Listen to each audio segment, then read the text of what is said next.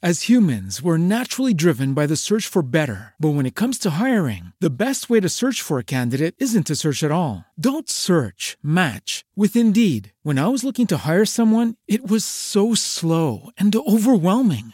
I wish I had used Indeed. If you need to hire, you need Indeed. Indeed is your matching and hiring platform with over 350 million global monthly visitors, according to Indeed data, and a matching engine that helps you find quality candidates fast. Ditch the busy work. Use Indeed for scheduling, screening, and messaging so you can connect with candidates faster. And Indeed doesn't just help you hire faster. 93% of employers agree Indeed delivers the highest quality matches compared to other job sites, according to a recent Indeed survey. And listeners of this show will get a $75 sponsored job credit to get your jobs more visibility at Indeed.com slash podcast. That's Indeed.com slash podcast. Terms and conditions apply.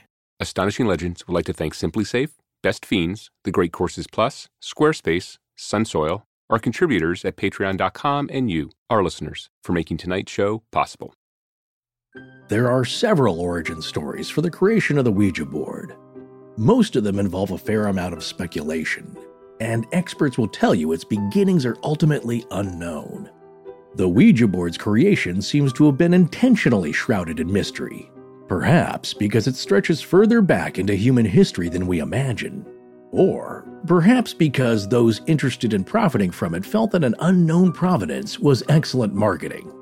Whatever the case, even though the Ouija board may be commonly thought of as a beginning in spirit communication tools, the reality is it's an evolution of pre existing methods and devices. It owes its existence entirely to the early spiritualist movement, and beyond that, an explosion of interest in seances and spirit communication as a whole, specifically in the parlors of Parisian homes in the mid 1800s. Few researchers have done more to get at the root of this than noted expert and historical authority on planchettes, seance devices, and early spirit communication tools, Brandon Hodge. Based in Austin, Texas, Mr. Hodge is certainly doing his part to keep Austin weird as the curator and owner of one of the largest collections of automatic writing planchettes in the world. In addition to this, he has a wide variety of occult items related to palmistry, astrology, mesmerism, hypnotism, and one of my personal favorites, crystal scrying. His website, mysteriousplanchette.com, is one of the best online resources of well researched information on the topic available. What is an automatic writing planchette, you may ask? Well, for those of you who've ever used a Ouija board, the planchette is the small, now heart shaped platform that you rest your hands on as you settle in to talk to the spirits. It turns out, the planchette was the predecessor to the Ouija board, which in itself was simply a well marketed version of what is known as a talking board. Tonight, we begin our special Halloween series on the Ouija board by taking an in depth look at its history and origins. Our goal is to better understand how something so devilish found its way into people's homes from all walks of life and various religions, especially when it is mostly thought of as a way to communicate with the dead and possibly tap into a greater metaphysical consciousness with answers available for every question.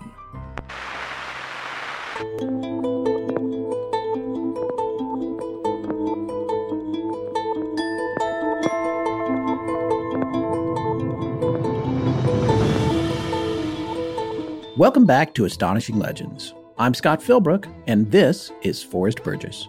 People have told me, Betty, Facebook is a great way to keep in touch with old friends. At my age, if I wanted to keep in touch with old friends, I'd need a Ouija board. Betty White. Join us tonight for our first show of the Halloween season on the Ouija board.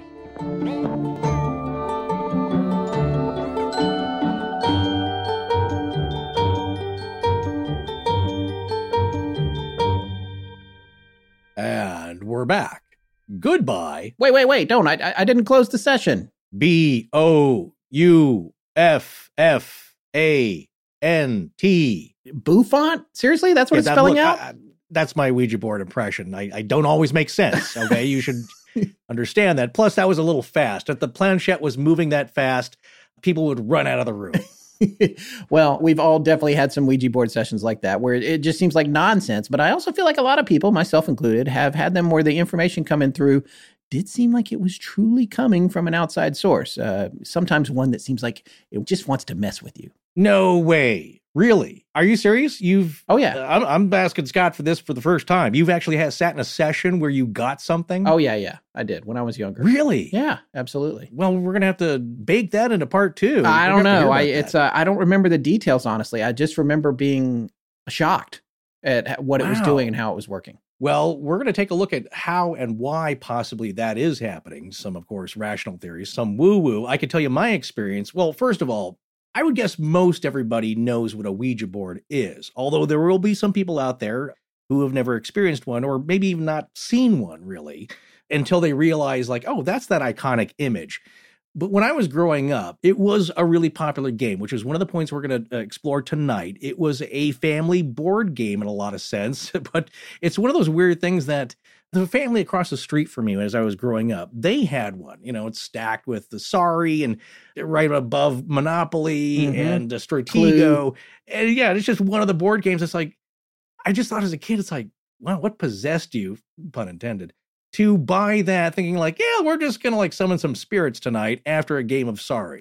It's just the weirdest thing. And I think one time, us kids, of course, we actually sat down, and this is how I think most people's sessions go, especially for kids. You put your fingers on the planchette. It starts to move. It's like, dude, stop moving the. You're moving the thing. It's like, no, I'm not. I'm you not are. moving it. You are. Yes, that's exactly. And it moves, and then uh, you start throwing things at each other, and you go do something else. Yeah. that's been my experience anytime I've sat down on the Ouija board, and that's been the only time I've sat down. Well, and other times you sit down and you and it doesn't move at all, or right. you're so That's busy. the most boring game ever. yeah, yeah, or you're busy trying to keep the other person from moving it. You feel like, oh, they're doing it, so I'm just going to hold it down. There's all this stuff happens. So listen, we got a lot of great stuff to cover on this Yep, tonight. yep. Uh, but before we do, a few quick bits of housekeeping. Firstly, we've closed out the sales of the charity shirt for the Kecksburg Volunteer Fire Department and their UFO festival. And even though we announced that you had helped us raise nearly $7,000 for them, there were still two weeks of sales left. And we apparently underestimated you folks, which was a big mistake. Uh, yeah, I got to tell you what. Here's the follow up to that. We sold a total of 752 of those shirts, and Wow. on uh, Monday of this week, when we're recording this, we actually sent just over twelve thousand dollars to the Kecksburg Volunteer Fire Department. And I am not lying when I tell you that Ron Struble was beyond flabbergasted and grateful as he was when we told him it was seven. So, uh, in fact, I want to share this email from him. He sent this just today. He said, I can't believe it. We thank you so much. There are great people in this world who do not BS and keep their word. I'm so glad we made the connection. We greatly appreciate it. From all of us at the Kecksburg Volunteer Fire Department, again, thank you and your listeners. I look forward to meeting you next year at the Kecksburg UFO Festival, if not before. Ronnie Struble, Chairman, Kecksburg UFO Festival. Well, we've said it before and we'll say it again. You guys out there did a great thing. Really good. Yes, you did. And uh, in other news, those of you that skipped our special announcement last week may have noticed some changes took place here at Astonishing Legends. Astonishing Owl, our logo, has a whole new look. And on top of that, we have a brand new website and have made several updates to our YouTube channel. Yeah, the, the crux of what's going on can be heard in our last minisode announcement. But for those of you who haven't heard that yet, the website has an all new look and navigation and is a ton easier to use. So if you're really wanting to get the backstory on particular episodes, visit Tessa's amazing blog where she's making a new post every day for October. Or check out most of the books we've mentioned on the air and even purchase them from our revised, much easier to navigate bookstore. There's all new merch too, including some special Halloween hoodies and shirts. So there's been a lot of changes over there. And uh, when I mentioned the YouTube channel, we're actually going to be adding more and more content to that in the coming months. But right now, you can find every single episode of Astonishing Legends from 2019 up there. Additionally, very soon we'll be adding every new episode there shortly after they've posted to our RSS podcast feed. So you'll be able to check out new shows there too. Right now, it's all of 2019, and soon 2020 will begin to catch up. Uh, then we'll go back and add the earlier years. Oof, that is a lot of computer crunching time there because uh, Scott wanted to, and I did too, wanted to give you the extra visual experience that goes along with listening. And Scott, how does that work? Well, yeah, we have some friends that are After Effects gurus over at Outpost East in uh, Nova Scotia, and we asked them to uh, zhuzh up the logo a little bit and Mm. uh, give it some animation because there's nothing more boring than just looking at a static frame of a logo when you're watching a podcast on YouTube. So we get a little smoke, and there, and in, in the. Christmas episode, there's snow, and in the Halloween episodes, there's bats flying around. It's fun. So it's something to uh, keep you, and, and also there's a little waveform like they do on Dateline that matches what we're saying. So it's pretty exciting. It is very cool. Yeah, I will. I will say. It takes days to render each episode in After Effects on my computer, our, our show computer, which is actually pretty powerful. So that tells you, Right. gives you an idea of that. So, Well, we do go the extra mile, and and I, I will say it's very cool to glance over. You know, you're usually doing something else when you uh, listen to a podcast, which is the great thing about audio medium. You can do other things, but I think my dad might be the only one who actually looks the whole time at the audio still frame while he's listening to the show. well, we'll get this will give him something to keep him stimulated then. Exactly. Well, on another note, in that special announcement we made, we talked about the fact that we had transcripts done of the entire back catalog, and we were putting them on Patreon for $5 and above patrons. Yeah, two updates on that. One, we failed to take into consideration how useful those transcripts are for folks with disabilities. That said, our archived episode transcripts aren't great. They're so expensive to Mm. do. We had them done by artificial intelligence to save money, and they don't have uh, speaker names, for example, and they have a lot of mistakes in them. So there's two things we're going to do. Firstly, we're making them available to all patrons at every level, not $5 and above. And then we're going to try and start repairing them so we can put proper and uh, useful corrected versions of them up for free right at astonishinglegends.com so that folks with disabilities can easily access them. Yeah, this is going to take a little bit though, because the first 186 episodes were all done by AI, or actually, Scott's note is that Al, Astonishing Al, did them? No, that's that a- artificial intelligence. I see. I see. AI, not know. AL. Yes. I wasn't going to criticize Al for being uh, kind of lackadaisical about it. Well, anyway, th- they're a bit of a mess, whoever did them. Useful overall, but imprecise, to say the least. But that's 7,200 pages of transcripts, folks, and they all need updated speaker names and corrections made to them. So, a few listeners have contacted us volunteering to help with this, and we've been so busy, we haven't had a chance to get back to you yet. But you will be definitely hearing from us. Moving forward, all new episodes are being transcribed by humans, so a lot more reliable until the machines take over. Yes, indeed. Uh, which means we'll be able to get current and ongoing transcripts posted for free to the website much sooner than the old ones. It's just the archives that need a little work.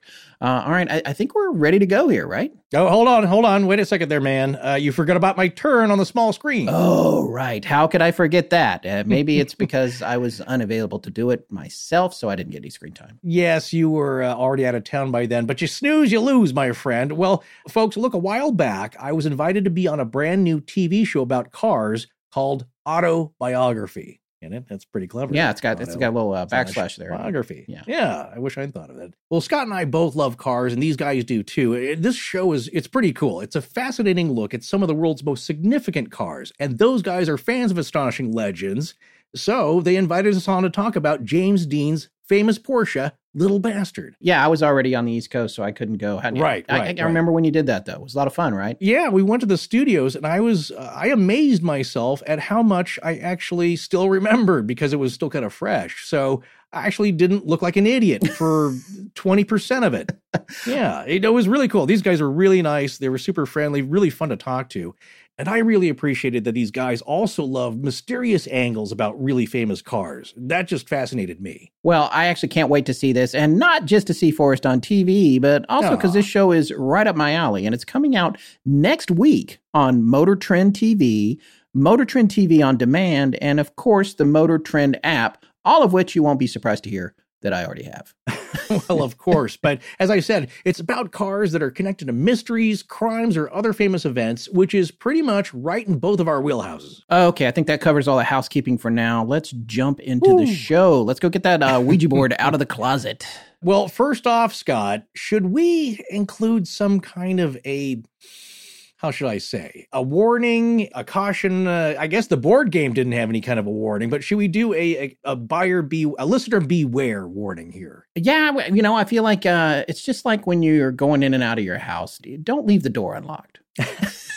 yeah, that's uh, probably a, a, good advice here. Well, we just want to stress that it's probably not a good idea to play around with a Ouija board unless you know what you're doing, because even then, you could end up with some unwanted consequences. And we're going to hear about some of those towards the end of the series here. Many people have said that uh, Ouija boards and seances, it's kind of like picking up hitchhikers, which is also, I hear, not recommended because you never know who you're going to get uh, might be a really nice and interesting person, or you might get a serial killer. But even if you don't believe in any of this at all, if you don't believe it works, maybe you've tried it and nothing happened. You might ask yourself why you don't believe in it, or why you really stopped messing around with one. Is it because deep down there's a genuine fear you could be wrong? Well, I'll tell you one thing I've learned from doing our show. Sometimes the things that cause problems don't really give a crap if you believe in them. We've said that from the beginning. yes, we they have. don't require your belief. No, fact, they don't. These things happen to believers and atheists and agnostics, all uh, one and the same. And I also wanted to uh, to pay for the, Gary Oldman's laugh from Dracula there, but I, I think we probably can't afford the rights to that. Uh, I don't know. I think if it's really short, we might get away with it. I don't know. The evil laugh, yeah. After like, if you don't believe in this at all, I'll tell you this. We, you know, we uploaded thirty six or thirty nine videos to YouTube for our newly populated YouTube channel when we did all the 2019 stuff, and already right. two of them have been flagged for copyright because they've got little algorithms that are looking at them. So, I mean, YouTubers yeah, already know true. this and uh, yeah. it's it, both of the claims are not accurate. But of course, I have to fight them if I want to, uh, right? Because right. one of them is about stock music, which we purchased fair and square with licenses from Pond5, which yeah. is a great resource for that stuff. But now I've got to get it's, my, it's up to me to prove that. So they're still well, letting us play them. We just can't monetize those, which we can't monetize any of them because we don't have enough people looking at the channel anyway. But it bugs me we're like red yes flagged. i know i know what you mean. Well it's the same thing with the uh, with the transcripts. There's uh, artificial intelligence is laughing at us yes. pretending to be the rube. I don't know what i'm doing. I'm getting everything wrong. Did you license this music? I don't know but we're gonna we're gonna charge you for it. Uh, until the day when they said like no no you've been snookered. Uh, we're a ringer here and uh, we know exactly what you're doing and we've taken over everything so let's leave all that digital and uh, computer intelligence behind for a moment and take a look at something that may be tapping into, in a mechanical way, an intelligence from beyond, which is invisible and just as mysterious as AI to some degree.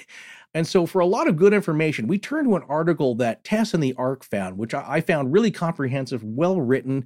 And of course, it's from the uh, esteemed Smithsonian Magazine. And that article is called The Strange and Mysterious History of the Ouija Board, colon, Tool of the Devil, Harmless Family Game, or Fascinating Glimpse into the non-conscious mind. Hmm. And that was written by Linda Rodriguez McRobbie and published on October 27th, 2013 we'll of course have a link to that. But yeah it, it, gave a lot of inspiration for the narrative and the framing the questions we're going to be asking tonight and answering. But let's start off with the description of what we're talking about. As we said previously here pretty much everybody i think knows or has seen a ouija board or has seen the name, but there, I bet there's a lot of people out there that uh, they maybe have heard of it, but they've never really seen the board or never made the two together where they've seen the image and it's like, oh, that's what that is. I've never played with one. I don't know anybody nowadays that owns one, but it was a bigger deal in days of yore. So the Ouija board is also sometimes called a spirit board or a witch board or a talking board or uh, what's the one uh, you you came up with scott? Uh, egyptian luck board. I you know i got that yeah. from uh, brandon hodges website who we'll be talking to this evening. Yeah. Well uh, whatever you call it they have taken on different looks over the years but essentially the layout is the same in some form or another and it has generally stayed the same over the years in its basic layout. The original marketed toy and i put that in quotation marks because that's what it was referred to then as kind of a toy when it was mass marketed. But you, again, we're going to take a look at attitudes back then and how we view it now. And a lot of people would say, like, I don't really know if that's a toy. If younger children should be playing with this thing, if adults should be playing with this thing, it doesn't seem that harmless. But, you know, over the years, it's always been considered a family game, an amusement. And it was comprised of a thin rectangular wooden board that had the letters of the alphabet printed on it in the center in two semicircular rows, one above the other. Remember uh, uh, Lady Wonder, her oh, yeah. keyboard? Yes, of course. Yeah, to save space, half the alphabet is above the other, so poor Lady Wonder didn't have to go trotting 15 feet down to the other end of the keyboard. Right. So you can just kind of peck out uh, stuff there. That's the kind of the same idea here with a rectangular wooden board. And those letters were positioned in the center. The word yes would be in the upper left corner of the board, often next to an illustration of a smiling sun. And the word no would be in the upper right corner, next to often a crescent moon with a face and a star next to that. Under the semicircles of letters were printed the numbers 1 through 9 and then 0 in a straight line. Below that, at the bottom of the board, is the word goodbye. Presumably to me, the goodbye is for the spirits you're talking to to let you know they're done with your shenanigans and they've had enough of your nonsense, and now it's time for them to go. But we'll say this now if you ever do decide to mess with one, all the participants should always say goodbye to close out the session and close the portal to the other side, whether or not you believe in any of this at all. We haven't said that in a while. Yes, it has been a while. People were missing it. Yes. Oh, and by the way, for folks that have been asking, because we just introduced a new thermal style steel laser etched mug to the store, but we don't have any ceramic style or ceramic looking mugs. We are going to be bringing those back. We're just uh, working on uh, picking them out. So just have some patience there. They will Mhm. be coming back. Anyway, the way that the Ouija board works ideally is that a couple of people Mhm. sit down and place their fingertips around the edges of a heart shaped or teardrop shaped letter number indicator called a planchette. Now, the planchette typically is a small, flat surfaced platform supported on small legs, these days with little felt pads on the bottom so it can slide around on the surface of the board. It will usually have a small circular hole near the apex so you can see the letter or number that it's pointing to. Mhm. And the hole can be empty or it can have a little plastic or a clear plastic window or glass insert or magnifying glass embedded in it. But a planchette can also be used on its own for spirit communication. We're going to learn a lot about that tonight. Uh, you you would have these, in, originally they had a writing implement stuck down into them, which would act as one of the three supports, and it would move over a piece of paper. Right. The dictionary.com definition of a planchette is, quote, a small heart shaped board supported by two casters and a pencil or stylus that, when moved across a surface by the light, unguided pressure Mhm. of the fingertips, is supposed to trace meaningful patterns or written messages revealing subconscious thoughts, psychic phenomena, clairvoyant messages, etc. Uh, it's the et cetera you got to watch out for. yeah, that's right. And and regarding two or more participants, I can't see why one person couldn't use it, and I'm sure people have tried it by themselves and Yeah. continue to do so. But the board game version was meant to be just that, an amusing board game. And uh, who plays with one of those by themselves? But uh, nowadays, do. I, I'm sure Yeah. they do. Some are probably going to get one out tonight. Nowadays, the Oh. most common mass-produced Ouija board you see around is made out of cardboard, and the planchette is plastic. Now, here's the other thing for us, and I forgot when we were talking to Brandon, who you you folks are going to hear from in a little bit. I forgot Mhm. to ask him this, but and I don't know if you remember this. I seem to remember that part of the protocol was that the two people using it would sit across from each other, Indian style, or we would, and put each corner of the board on your knees, on your kneecaps. And that was Oh, you something know about completing, uh, completing the circle or something like that. We should ask Brandon about I've that. that's interesting. I have heard that. Yeah. That well, you just stirred up a memory. However, to me, that seems like a very uneven surface because it's like And a lot easier to do when you're like 10 years old than it is, you know, at, at our yeah, advanced but it also right. It also sounds like urban legend lore. Like it only works if you're touching the board with your knees. Yeah, and yeah. uh but as I said, anytime I'd heard anybody use it, it's like stop moving it. You're I'm not moving it. You're moving it. And then uh yeah, and then it, uh, it just turns into like I don't think this thing works. Right. but that's not everybody. It's just people I knew, and I didn't have much uh, of an experience with it. But as we'll hear, there might be reasons why it moves that eh, I know it sounds maybe not as mysterious, but to me, still very fascinating in a possible way that this thing works. Well, let's get into the beginning history of how did this family board get its start?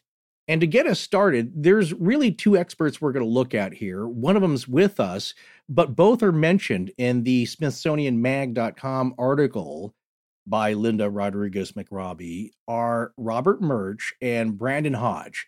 And both these gentlemen have extensive knowledge of the Ouija board, spirit devices, the, the history of talking boards in general. Both gentlemen have appeared on TV as experts and been guests on radio shows and now podcasts.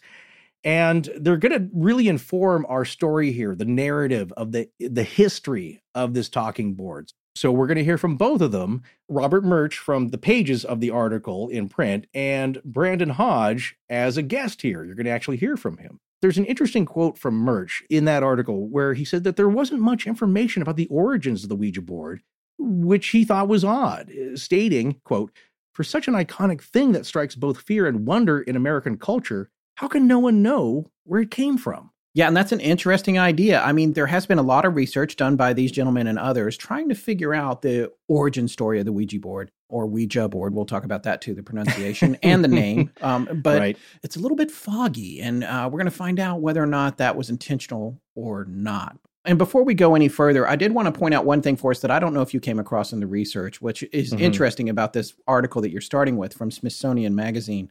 One of the gentlemen who was an eyewitness to the earliest uses of the planchette, which preceded the talking boards, was mm-hmm. Robert Dale Owen. He was a, as Brandon says on his website, a prominent reformer and spiritualist. He was also a U.S. senator, and supposedly he witnessed some of these uh, because he was a spiritualist. Some of mm-hmm. these events overseas, which we're going to be getting into here in a little bit, at the beginning of the planchette's heyday. And what's fascinating about Mr. Owen is that he was one of the foremost sponsors on the bill that established the Smithsonian. Oh. Yeah. So that's pretty cool, yeah. right? I have uh, two or three tabs open on that.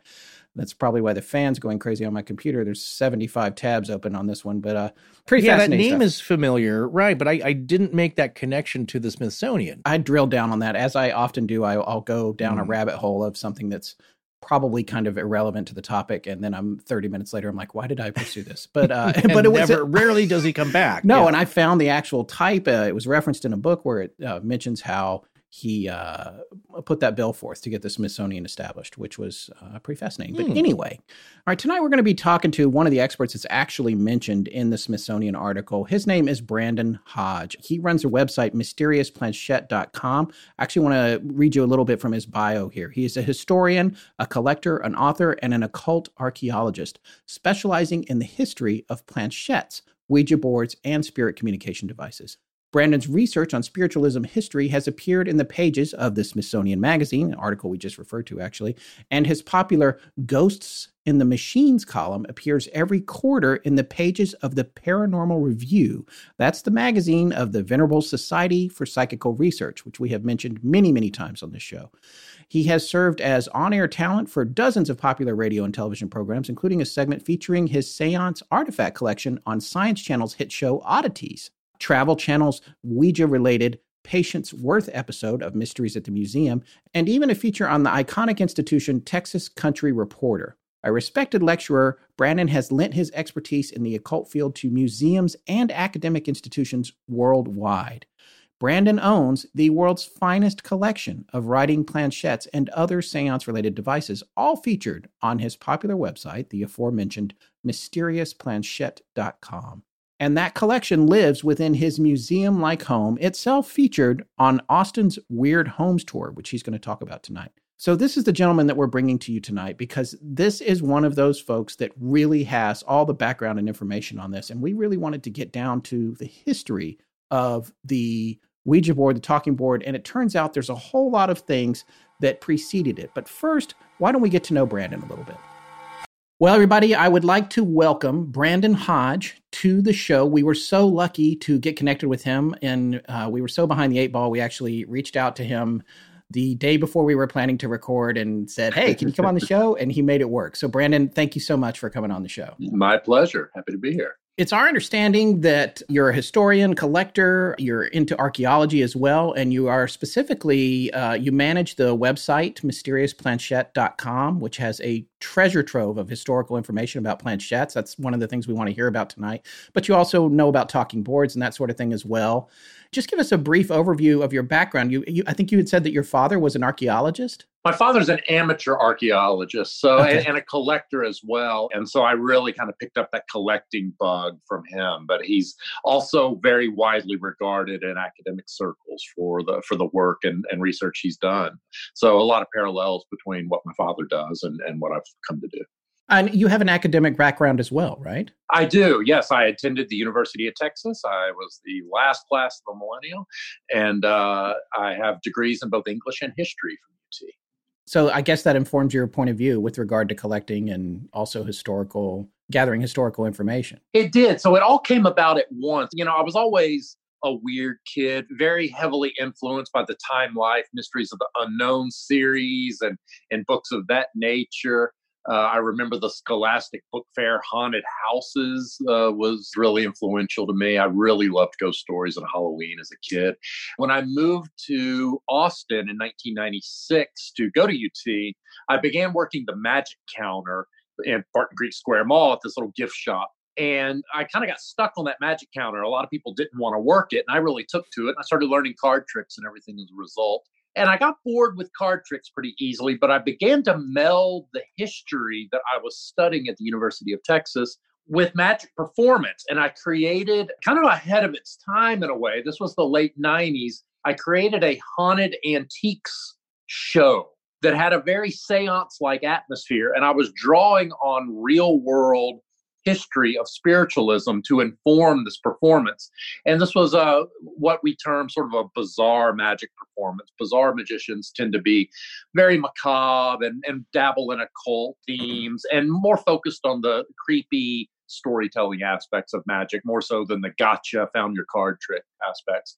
And so my earliest collectibles were purchased as authentic antiques to populate this haunted antiques show. While I gave up performance uh, right about the time I graduated college, I also gave up that performance and moved on. But you know, the research bug had stuck with me as well as the collecting bug. So that never went away. And over the years, that sort of grew as, as my interest solidified into that. Where did you first get interested in planchettes and the, and that sort of historical stuff? Well, like what brought you around to collecting that sort of thing?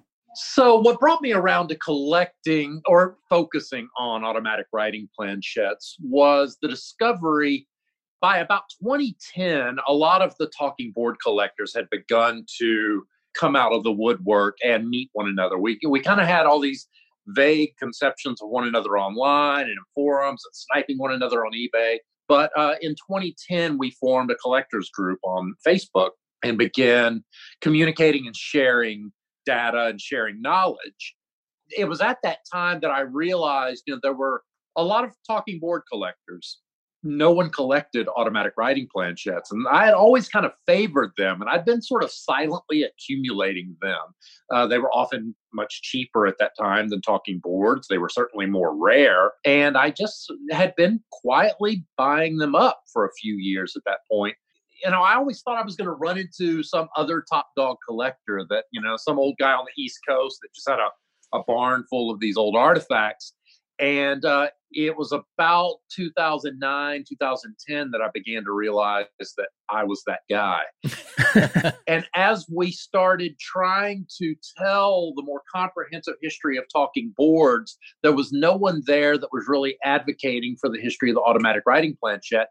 And it had not been written. Unlike at that time, there were lots of blog posts and particularly around Halloween, local news stories about the Ouija board, a lot of it carrying very erroneous data, you know, about where the Ouija got its name and these sorts of things. And it repeated a lot of these like early internet tropes that had kind of taken hold throughout history. So a lot of that work was correcting that record. But for the planchette, there was really nothing.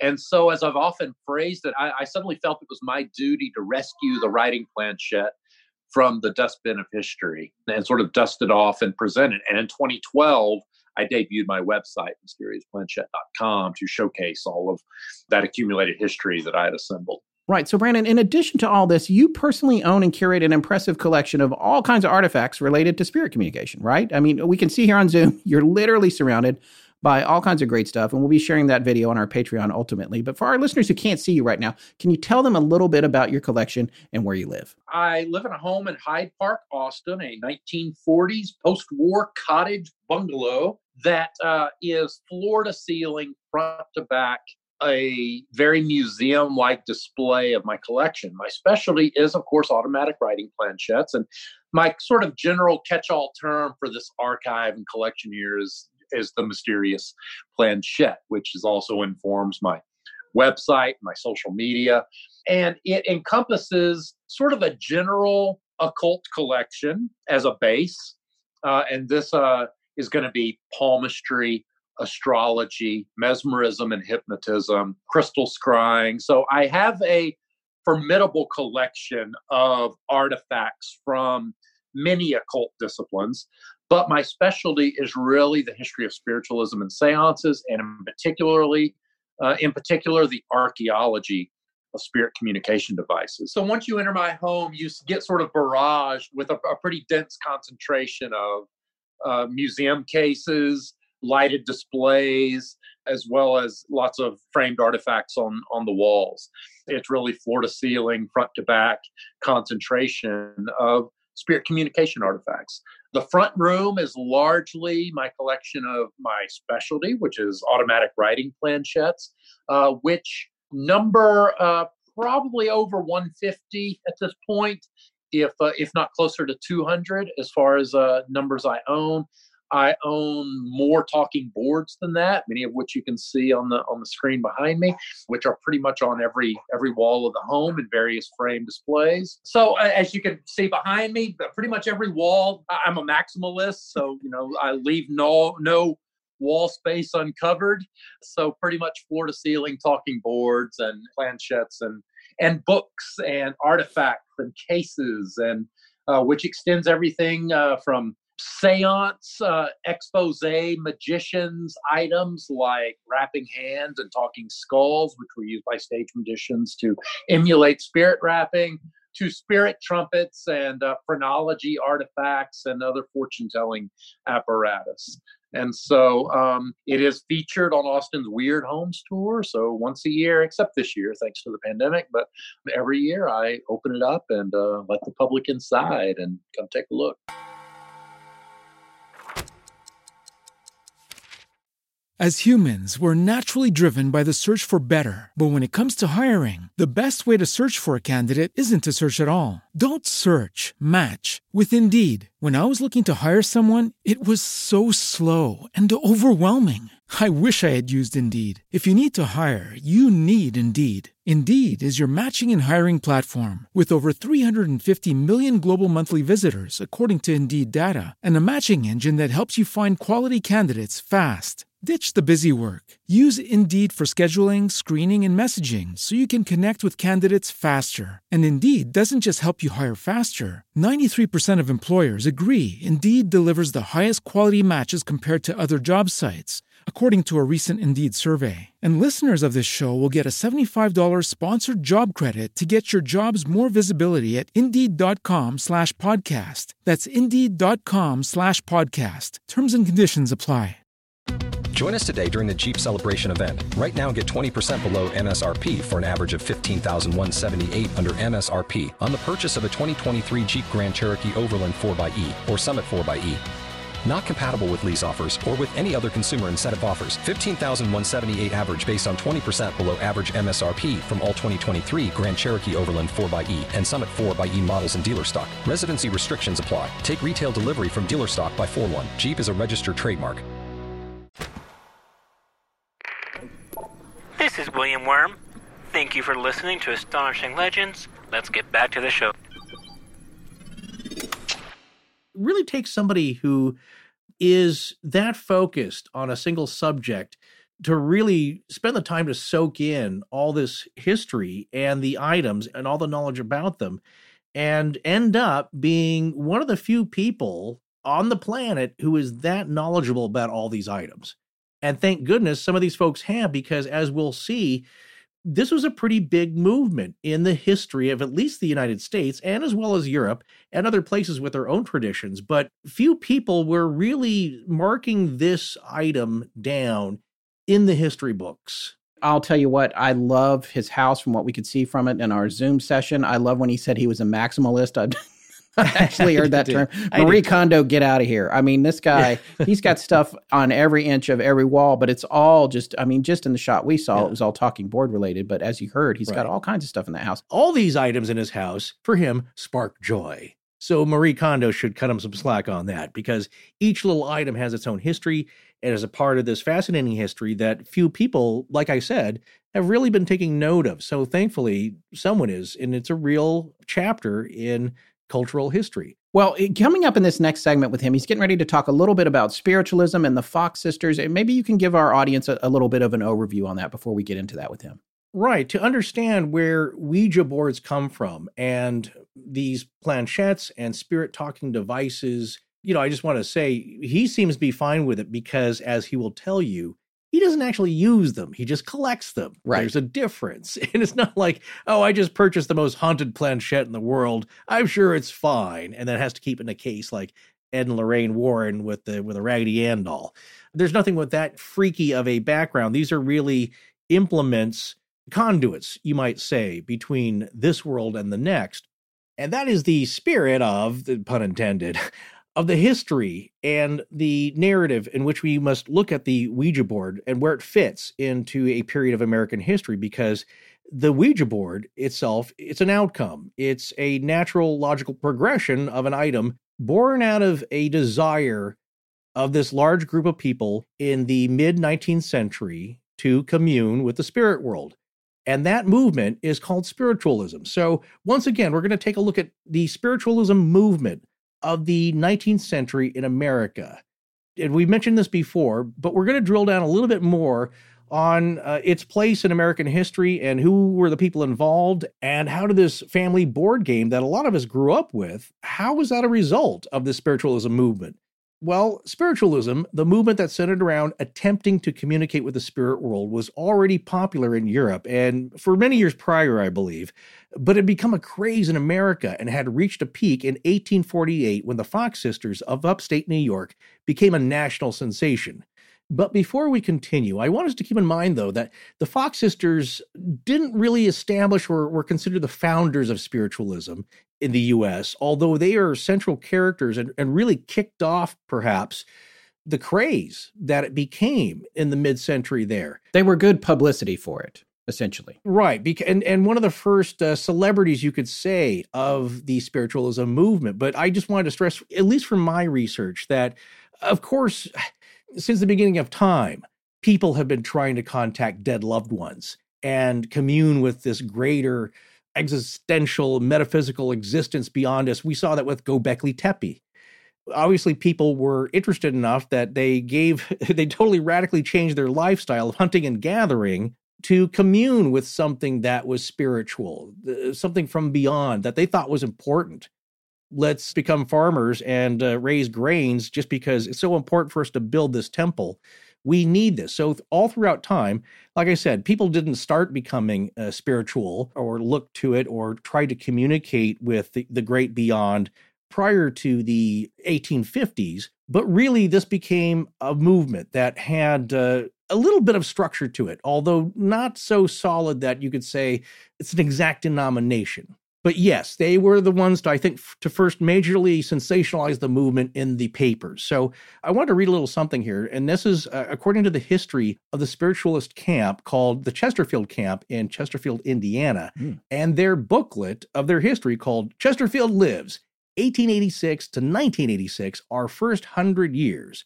And the movement's description of its early years starts off with this passage in the book. So I'll just read this here spiritualism was already in the air in 1886. That was the founding year of the uh, the Chesterfield camp. The fires lit by Andrew Jackson Davis, the revolutionary Poughkeepsie seer and acknowledged father of modern spiritualism in the United States, had spread westward.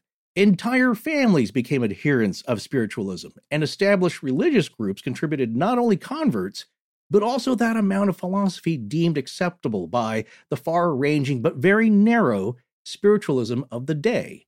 The national vogue for church camp meetings sprang from the popular Grove meetings of the Quaker Association. Spiritualism owes a vast debt of thanks to both the Quakers and the Shakers, who, from at least 1800, had been experiencing the rappings, the visions, and the trances. And in 1830, a major spiritual contract was recorded that told of an upcoming, quote unquote, spiritual crisis when a worldwide outpouring of spiritual gifts would occur, together with the extraordinary discovery of material wealth. The date set forth was 1848, the date of both the Rochester rappings via the Fox sisters and the discovery of gold at Sutter's Mill in California.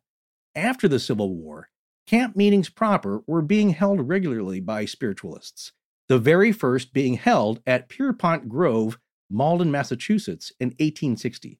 By the early 1880s, at least 17 camps had sprung up all over the nation. I looked into this as well. And of course, a bunch of them are not only in Indiana, but Ohio. Creepiest state in the country. Stop pestering Ohio. I love it. Your I love it. preconceived notions. hey, everyone that I know from Ohio is proud of its weirdness. But anyway, Hey, they had the they had the uh, camps I've toured the there. Midwest, They yeah. had the camps there. Yeah, they had some. Uh, Indiana had some, as we'll see. I'll describe a little bit about myself visiting one of those. Mhm. Yeah, and that passage there from the, the booklet that I got called uh, Chesterfield Lives, their first 100 years uh, documented to 1986, I liked it because that's f- at least this camp's point of view as who was the founder of modern spiritualism, and it's the Poughkeepsie seer, Andrew Jackson Davis. So I didn't do much studying on him, but it, I'd, I'd love to know his story. But now let's look at the celebrities of the spiritualism movement. The first ones on the scene in 1848, the Fox sisters. What about those Fox sisters? Well, we've mentioned the Fox sisters in previous episodes, and their story, it could be an episode or two of their own. But here's just a brief overview of uh, generally who they were. Leah, Margaretta, or Maggie, and Catherine, or Kate Fox, were three sisters, the two younger ones living with their parents in a hamlet called Hydesville which was at the time part of Arcadia Township in Wayne County, New York. Now, around the end of March in 1848, Margaretta, age 14 at the time, and Catherine, age 10, had convinced their mother, older sister Leah, and some neighbors and others that they were able to communicate with a spirit or spirits through rapping. Uh, no, not a musical style there. This is communicating by a series of knocks here, and it could be on the floor or or on the walls or the ceiling. You're not. Yeah, you can't really tell where it's coming from, right? If it's working right. Yeah, it, it was put forth, I think, from different locations, and no one's very clear as to what's happening here, except we're going to hear an explanation from one of the sisters in a bit. But generally, uh, people just uh, heard rapping, and in that ventriloquism kind of way, and we did talk about this with, uh, remember the Bell Witch? Oh yeah. Where all kinds of strange uh, scratching, clawing, rapping noises. Well, this is kind of part of that that phenomenon, and it still continues to this day in, in paranormal investigations. Uh, knock knock ghost. People still look for and communicate with the knocking and the rapping. Well, these two younger Fox sisters, they turned it into a sensation where now people were looking and paying attention to how many knocks were happening in response to certain questions. So later on, they devised a code one rap or knock for yes. Later would be three knocks for yes, or a certain number of raps or knocks to indicate a, a letter of the alphabet or a number. So their mother actually believed that they were indeed genuinely communicating with the spirit world, thinking the girls were just too young to be capable of a hoax. Soon the neighbors, the townsfolk, were also believing in the girl's mediumship, and later the supposed spirit was claimed to be that of a peddler named Charles Rosna. And the story was that he was murdered in the house five years earlier and buried in the cellar, although no Charles Rosna was ever identified as being a real person or having gone missing. However, the house the Fox family lived in did have a reputation for being haunted, although the family never took much notice of that until the girls started their performance. So that's why I love this rich history here. It's and, and I contend some of this could have been faked and some of it could have been real a hoax done in a really haunted place. Uh, well, their older sister Leah, she was much older at the time. Well, she then became a manager of sorts for the younger two, and they did some touring. They they did their performances of their rapping spirit communication during stage seances, and all three had successful careers as mediums for decades afterwards. That is until in 1888 when Margaretta Fox spilled the beans. And that year, Margaretta publicly confessed to faking the spirit rappings and the communications, and she showed how it was done to the public. Mm. So, Margaretta or Maggie described how the trick on their mom first got started. And, and, and this information in the previous uh, just comes from the Wikipedia entry here. Quote from Margaretta When we went to bed at night, we used to tie an apple to a string and move the string up and down, causing the apple to bump on the floor, or we would drop the apple on the floor, making a strange noise every time it would rebound. Mother listened to this for a time. She would not understand it and did not suspect us as being capable of a trick because we were so young. Yeah, and I guess later on, I actually found this when we were looking into this a little bit. This is from um, A.B. Davenport's Death Blow to Spiritualism on page 76. This was, uh, I, think, published in 1888. Uh, mm-hmm. This is another quote from Margaretta. that I have been chiefly instrumental in perpetrating the fraud of spiritualism upon a too confiding public, most of you doubtless know. The greatest sorrow in my life has been that this is true, and though it has come late in my day, I am now prepared to tell the truth, the whole truth, and nothing but the truth, so help me God. I am here tonight as one of the founders of spiritualism to denounce it as an absolute falsehood from beginning to end, as the flimsiest of superstitions, the most wicked blasphemy known to the world. Ouch.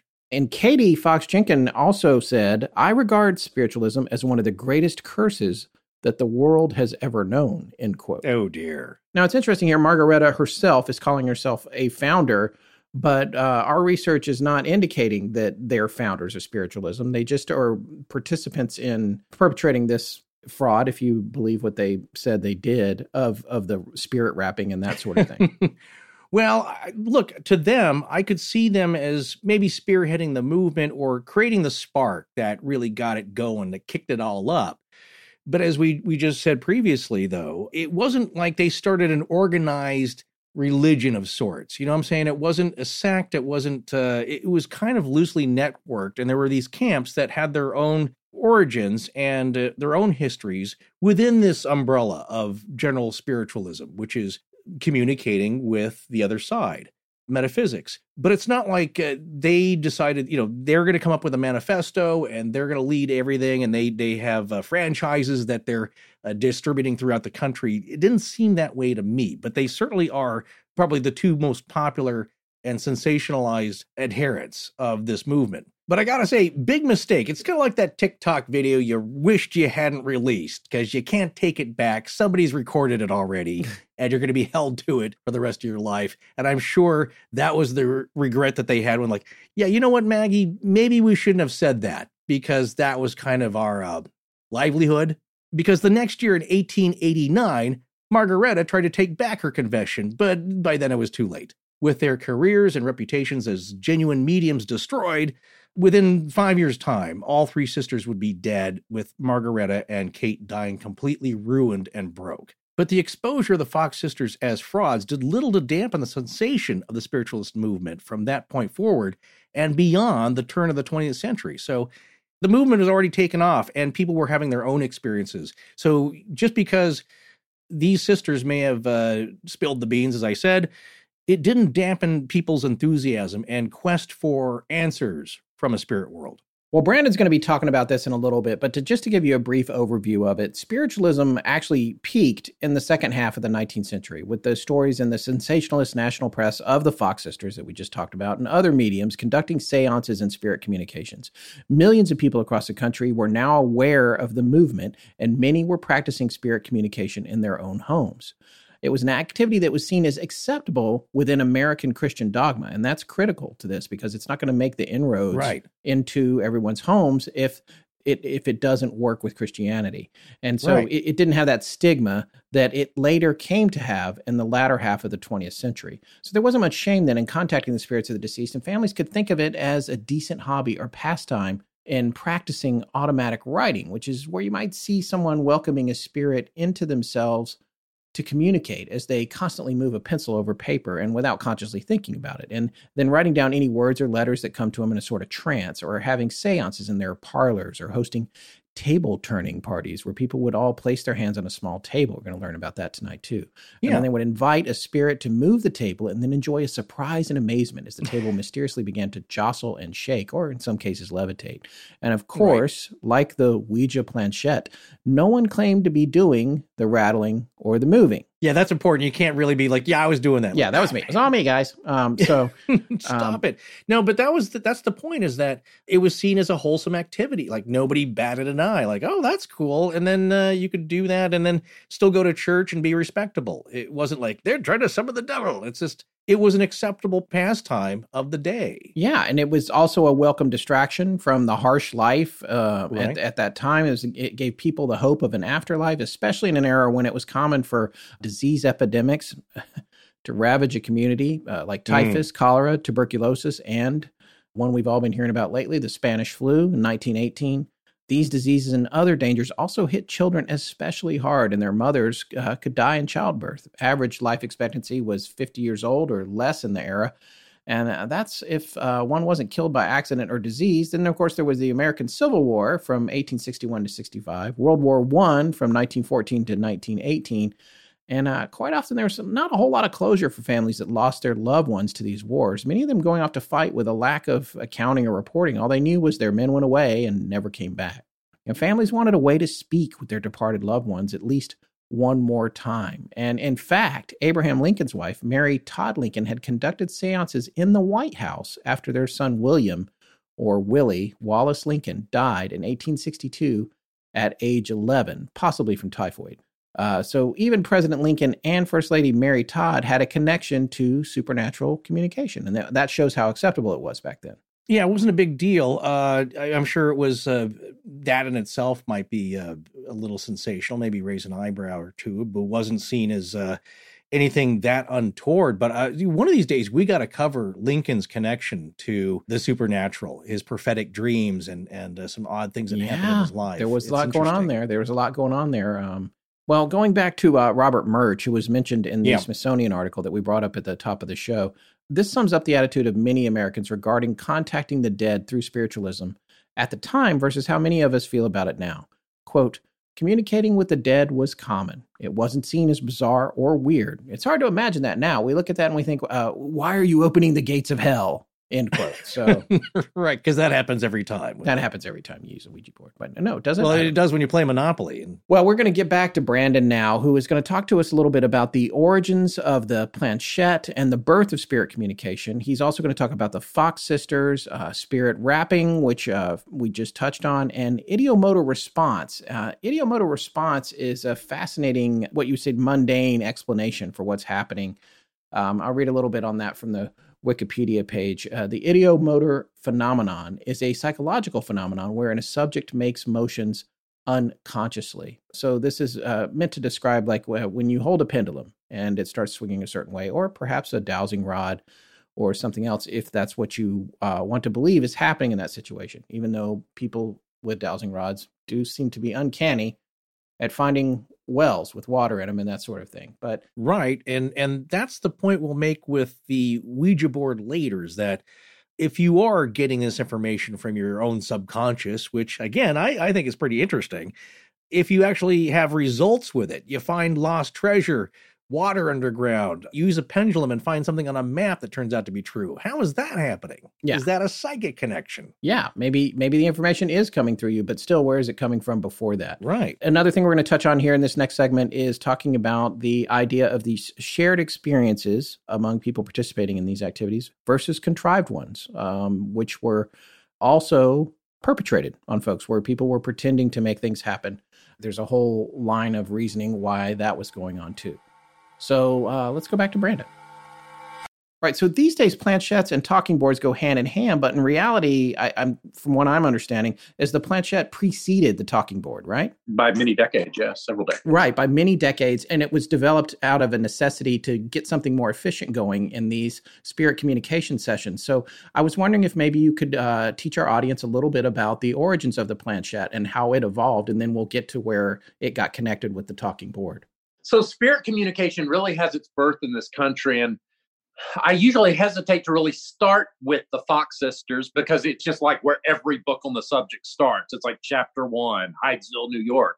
But it really is where the story begins. And it's important to understand what form that spirit communication took with these young women and the mediums that followed in their wake because from that, everything else will evolve. And the way they did it will lead to attempted improvements. And so, what you have is March 31st, 1848. Kate and Maggie Fox, two young teenagers, are in this cottage in Hydesville, New York, not far outside of Rochester. And for a couple of weeks, the family there had been experiencing a very creepy, very spooky, what we would term a poltergeist like activity. So these strange knockings and rappings throughout the house on the walls, ceilings, windows, floors, and doors.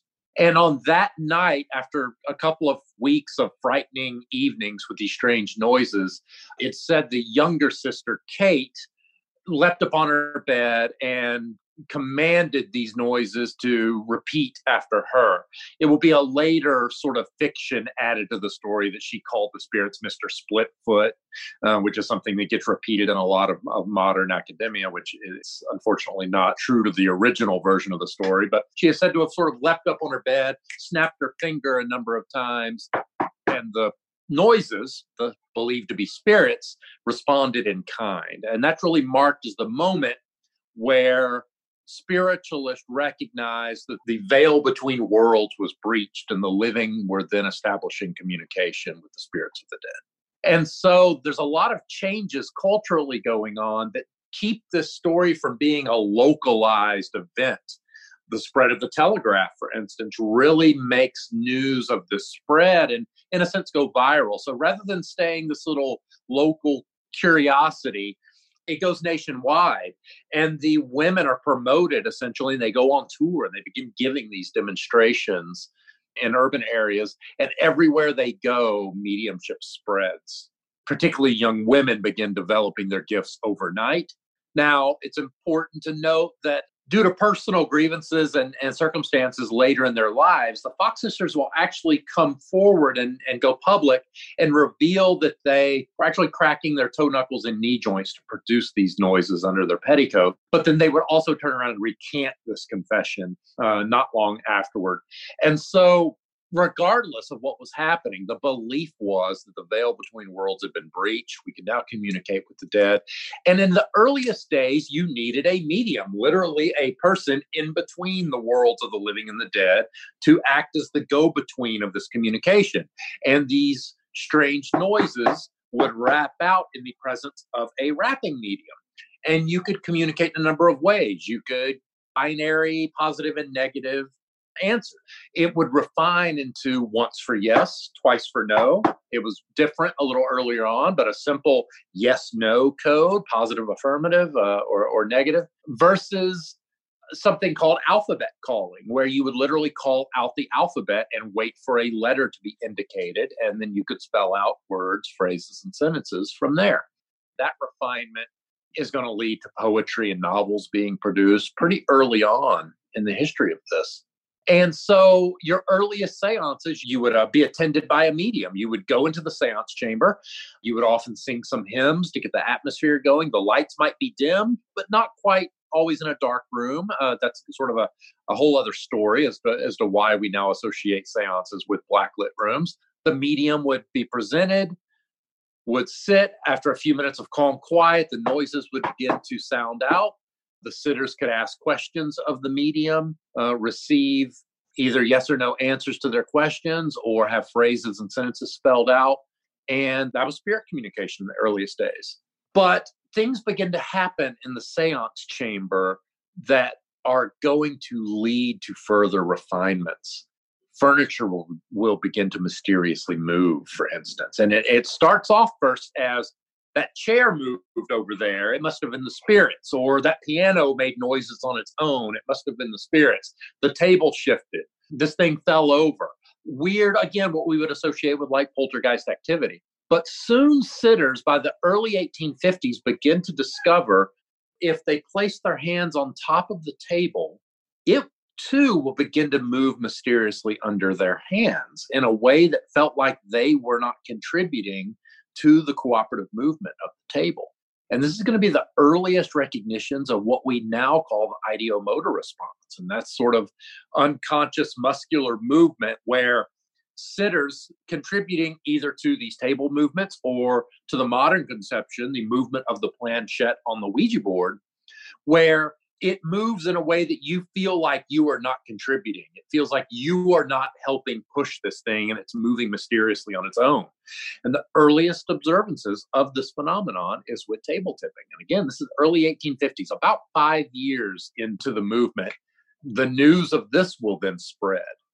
And table tipping experiments and phenomenon will really by 1853 kind of go worldwide. We've actually traced where the news of this American phenomenon jumps the Atlantic into Germany and spreads from Germany into Paris. And by the summer of 1853s, I, I call it the summer of talking tables because it is the hip parlor entertainment of the year.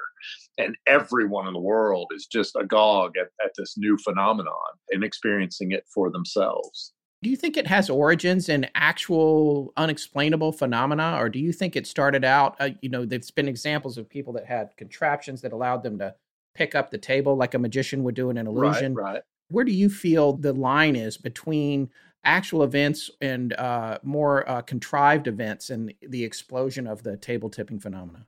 As far as the split between shared experience and contrived experience, throughout the history of spiritualism, we see lots of contrived experiences. Believers would argue otherwise. Skeptics could argue it was a contrived experience from the very beginning, with the Fox sisters' admission of what they were doing to produce these spirit raps.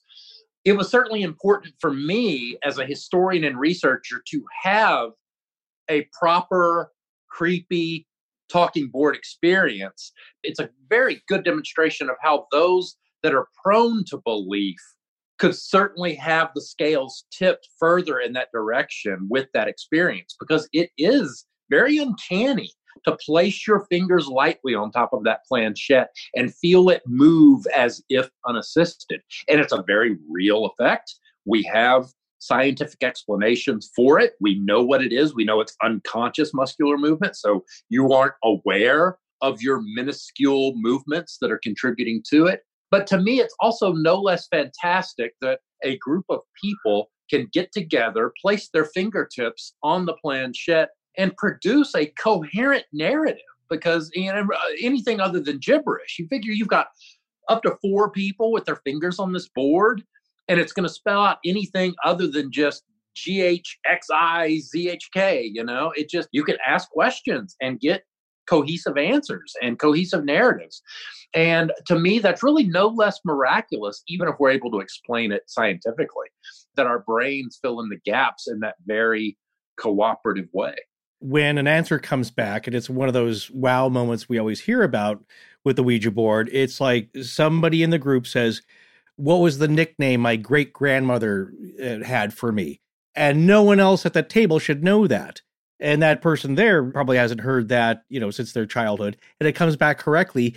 Is that just coincidence in your in your belief? Well no it's you know that person knows the answer and is contributing toward it. Right. they just don't perceive that they're contributing toward it. Right so then of course that leads to the question what about things that are predicted that happen to come true that are so mind-blowing that it seems like a very unlikely coincidence? We had a listener send in a story about an experience where things were being identified that were hidden in drawers or in the closet and that sort of thing. Does it tap into actual psi processes or uh, something psychic within the people sitting there? Or do you believe that it actually comes from outside a person, that it is a consciousness that is beyond our human bodies, that is informing us sometimes. There could be coincidence involved. And I think having that personal experience was important to my research to give that experience. Trust me, you read this stuff in historical records, you'll read an account of a seance, and it's, you know, 1856 and you know these miraculous events you know it could not have known this and i had this doctor was in the audience and he attested to this and you know you read these fantastic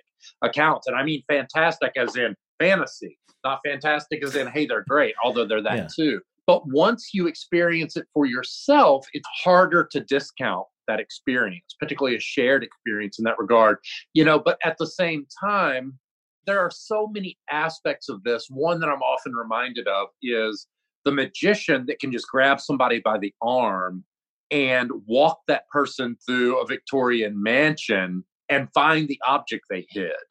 And I don't know if you're familiar with this phenomenon, but it's it's muscle reading.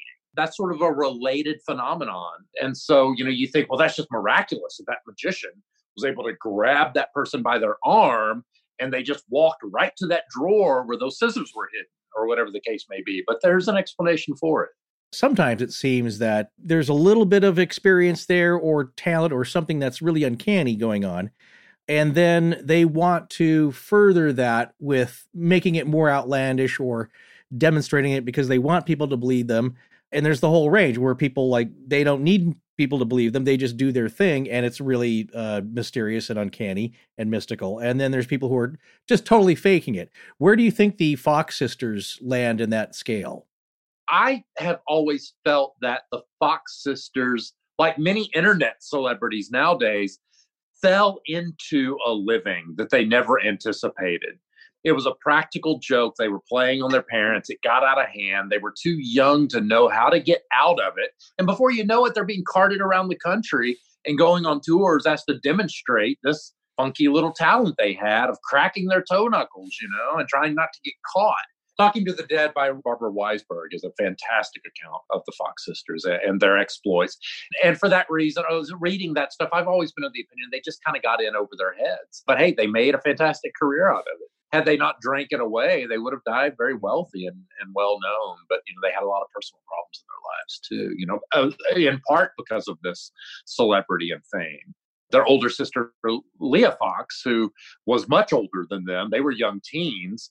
I believe she had kids of her own at that point being older, she was able to grasp the opportunity and benefit more from it and really kind of exploited them. They would come to resent her later in life as she sort of took on the role of their manager and, and frankly kind of exploited them a little bit. After Maggie spilt the beans uh, and then tried to recant a, a year later, things seemed to really go downhill. Their reputation is ruined.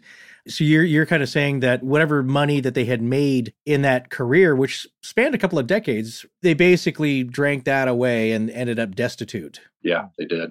And even their confession and recanting of it, certainly it was scandalous for the time. It didn't help spiritualism. Spiritualism was already going, particularly in the 1870s, was going through a schism of physical mediumship versus more old fashioned mediumship. Well, there's some familiar ground here of if the Fox sisters were hoaxing, as they confessed to be doing, and honestly, it, it seems pretty believable that they were because they were real specific about how they did it. Yeah, well, um, sure. and sh- and demonstrating it. That idea of a hoax getting out of hand, that's something that we've come across before. Right. And also, we've come across before the idea that something real happened once or twice, and then the people that it happened to, in an effort to gain attention, began to hoax it themselves to continue it. And then right. that is where it went crazy. And I think there's cases like that. We talked about that with Ronnie in the Delphos Ring, where it seemed very much right. like the first story, what he saw, what he experienced, everything was really real. But then there was a second story that seemed a little more suspect. And it's like, no, but you right. got to believe me. You're getting to this point, whether it's a desire to be believed or whether it's an appreciation of the attention.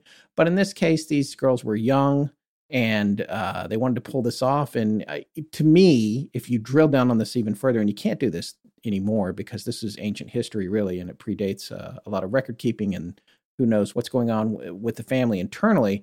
But my guess would be that the older sister who was marketing them probably knew pretty early on that they were pretending.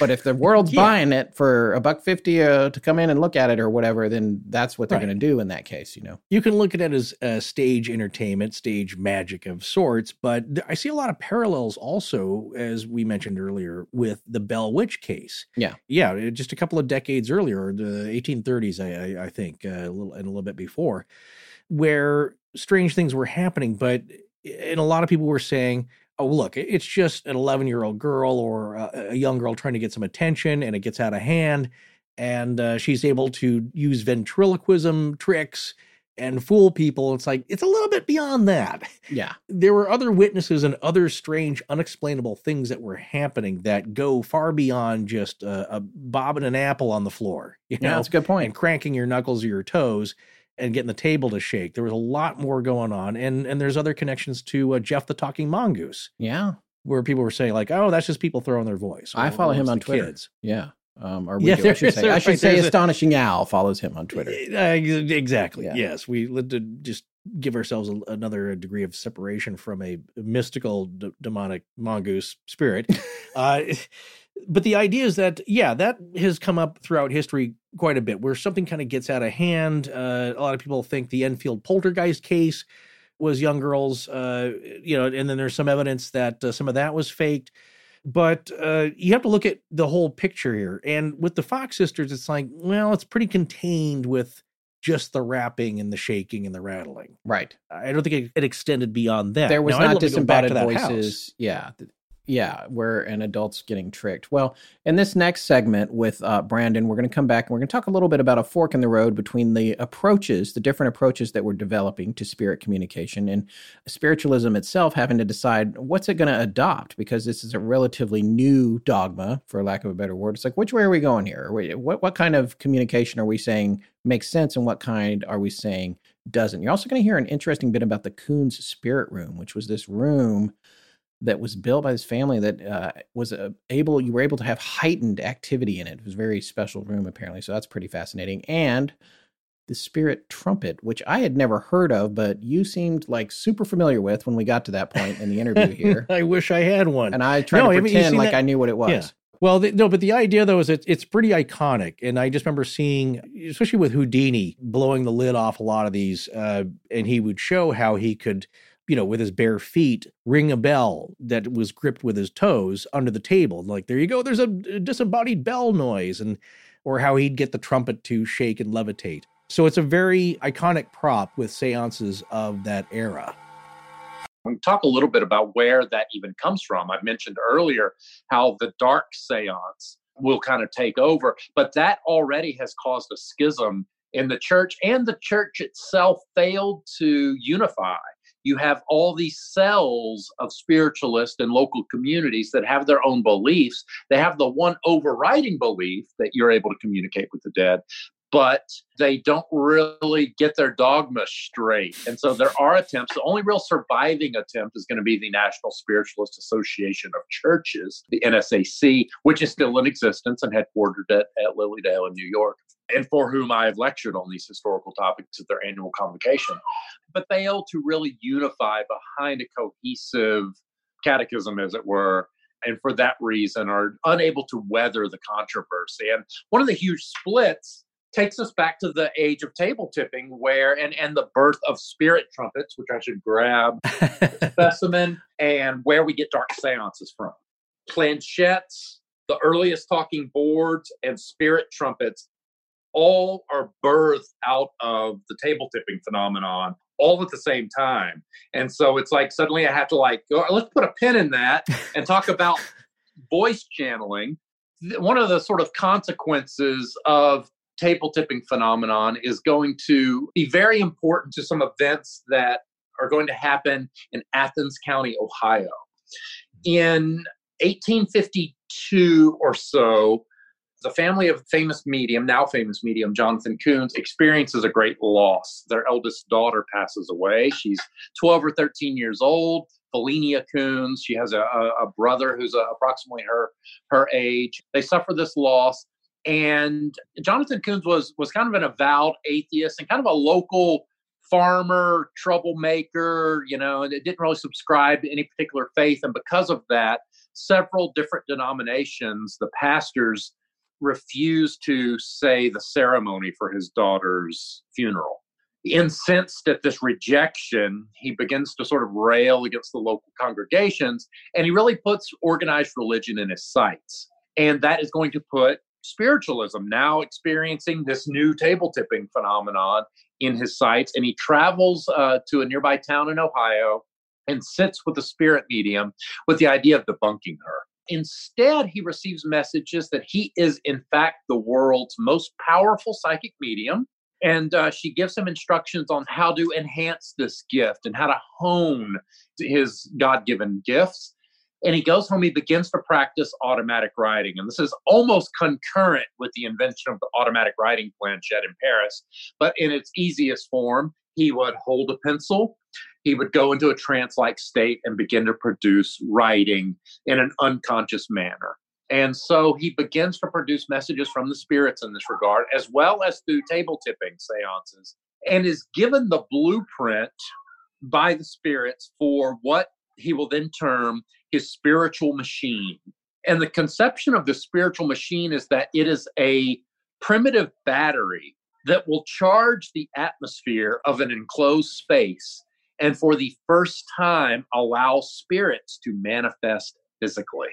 And so this is a brand new conception born on a dirt farm 72 miles away from the nearest railway station in Athens County, Ohio. in the middle of nowhere, farm country. And that site is still in the middle of nowhere. No offense to my friends in Athens County. I Yeah. lecture there regularly.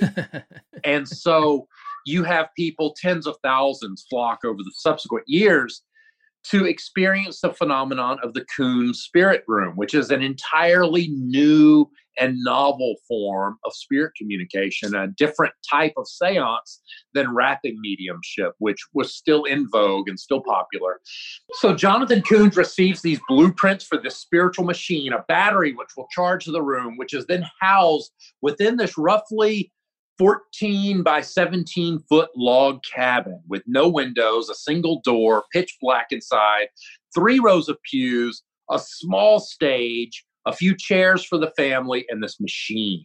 And the principal medium of the family is the son, the eldest son, Nim, who communicates also in a novel manner. He's going into a trance and doing what we call direct voice channeling, but he's channeling the spoken words of these spirits through a new device, which we now call the spirit trumpet. And here's a specimen here. His was about two feet long and sort of rough beaten tin. This is a later version, probably from the 30s or 40s. You can see it telescopic.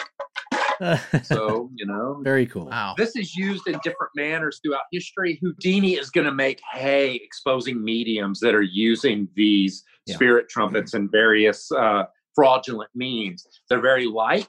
They were very easy to manipulate at the seance table. And you can see this one has luminous tape on it. So in the darkness of the seance chamber, it would float around delivering messages, you know, ostensibly controlled by unseen hands. I can understand it's just kind of a, an object that's, uh, as you said, easily manipulated. But did anybody ever claim that um, sound from the spirit world would come out of the trumpet? Did the act of it being a trumpet actually parlay into spirit communication? It did. So there were competing uses of it. In the simplest circumstance, the trumpet would be used to transmit direct voice channelings from across the seance table directly to the ear of the sitter from the medium, who is channeling the voice of your dear Aunt Edna.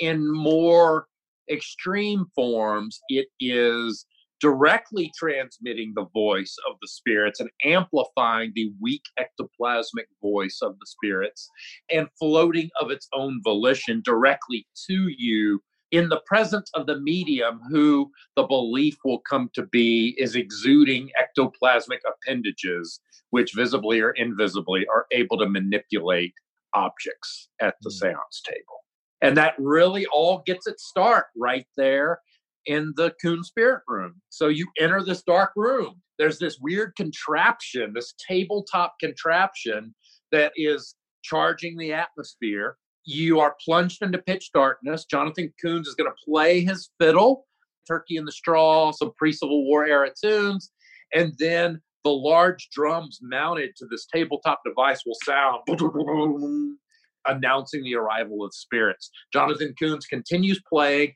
as instruments that are hung and spread across the room begin to take up, float over the sitters' heads, and play independently of any mortal manipulation. And play along in unison with him in the most heavenly dulcet terms, if we're to believe the accounts of the time. But more importantly, the seance trumpet that had been introduced to the sitters would begin to float around and deliver these direct messages, uncanny, coincidental messages of a personal nature to the sitters. And lastly, glowing hands would begin to manifest and would shake sitters' hands as well as pen automatic writings for them and give them these writings as souvenirs. And they were of a personal revelatory nature to the sitters there and left a lot of believers in its wake. And this is the birth of the dark seance. But this physical mediumship, physical phenomenon, is going to give birth to a rise of things. One is going to be spirit photography. Spirit photography will come about in the 1860s as the conception that spirits are physically manifesting takes hold and therefore if they can physically manifest then they can also be caught on camera. So most famously Mumler uh, though he doesn't invent the process certainly popularizes it. So ghosts begin to appear on film for the first time. And it also is going to really ring the death knell of spiritualism as a major religious force because as you introduce physical aspects into the seance room, you can debunk automatic writing if you want, even if it is a real phenomenon that modern psychologists use to tap into the subconscious. You can try to grab the ankles of the Fox sisters and prove they were, you know, making noises under their petticoats. But it's much easier, particularly as flashlight and match technology begin to take light, as it were. No pun intended, uh, pun definitely intended. but as you can introduce instant light into the seance chamber, and particularly these now popular dark seances, it's easy to catch the mediums engaged in fraudulent activity. And this is really going to split spiritualism asunder in the 1870s with those that are saying, no, we got to keep to the old ways versus the very lucrative, sensational new form of seance introduced and popularized first by Jonathan Koons. First, spirit rooms themselves become popular. And then you have acts like the Davenport brothers who will take the conception of this spiritual chamber and condense it into a portable, tourable spirit cabinet, which is where we get the term. And uh, they can load this thing up on, a truck or a train and take their act on the road. And promote this idea that in a darkened chamber, the spirits can manifest away from the light and produce physical effects. That's going to be hugely important. So that's a schism in a way between people who are wanting to get into profit taking and the purists who want to go back to the right. old ways and the part of it that they felt was was working without the trickery. Exactly. Even if that was trickery too, it was right. less sensational less easily debunked trickery. Interesting. Again, if you're going to take the skeptics right. route, of course, but you know, believers would argue otherwise.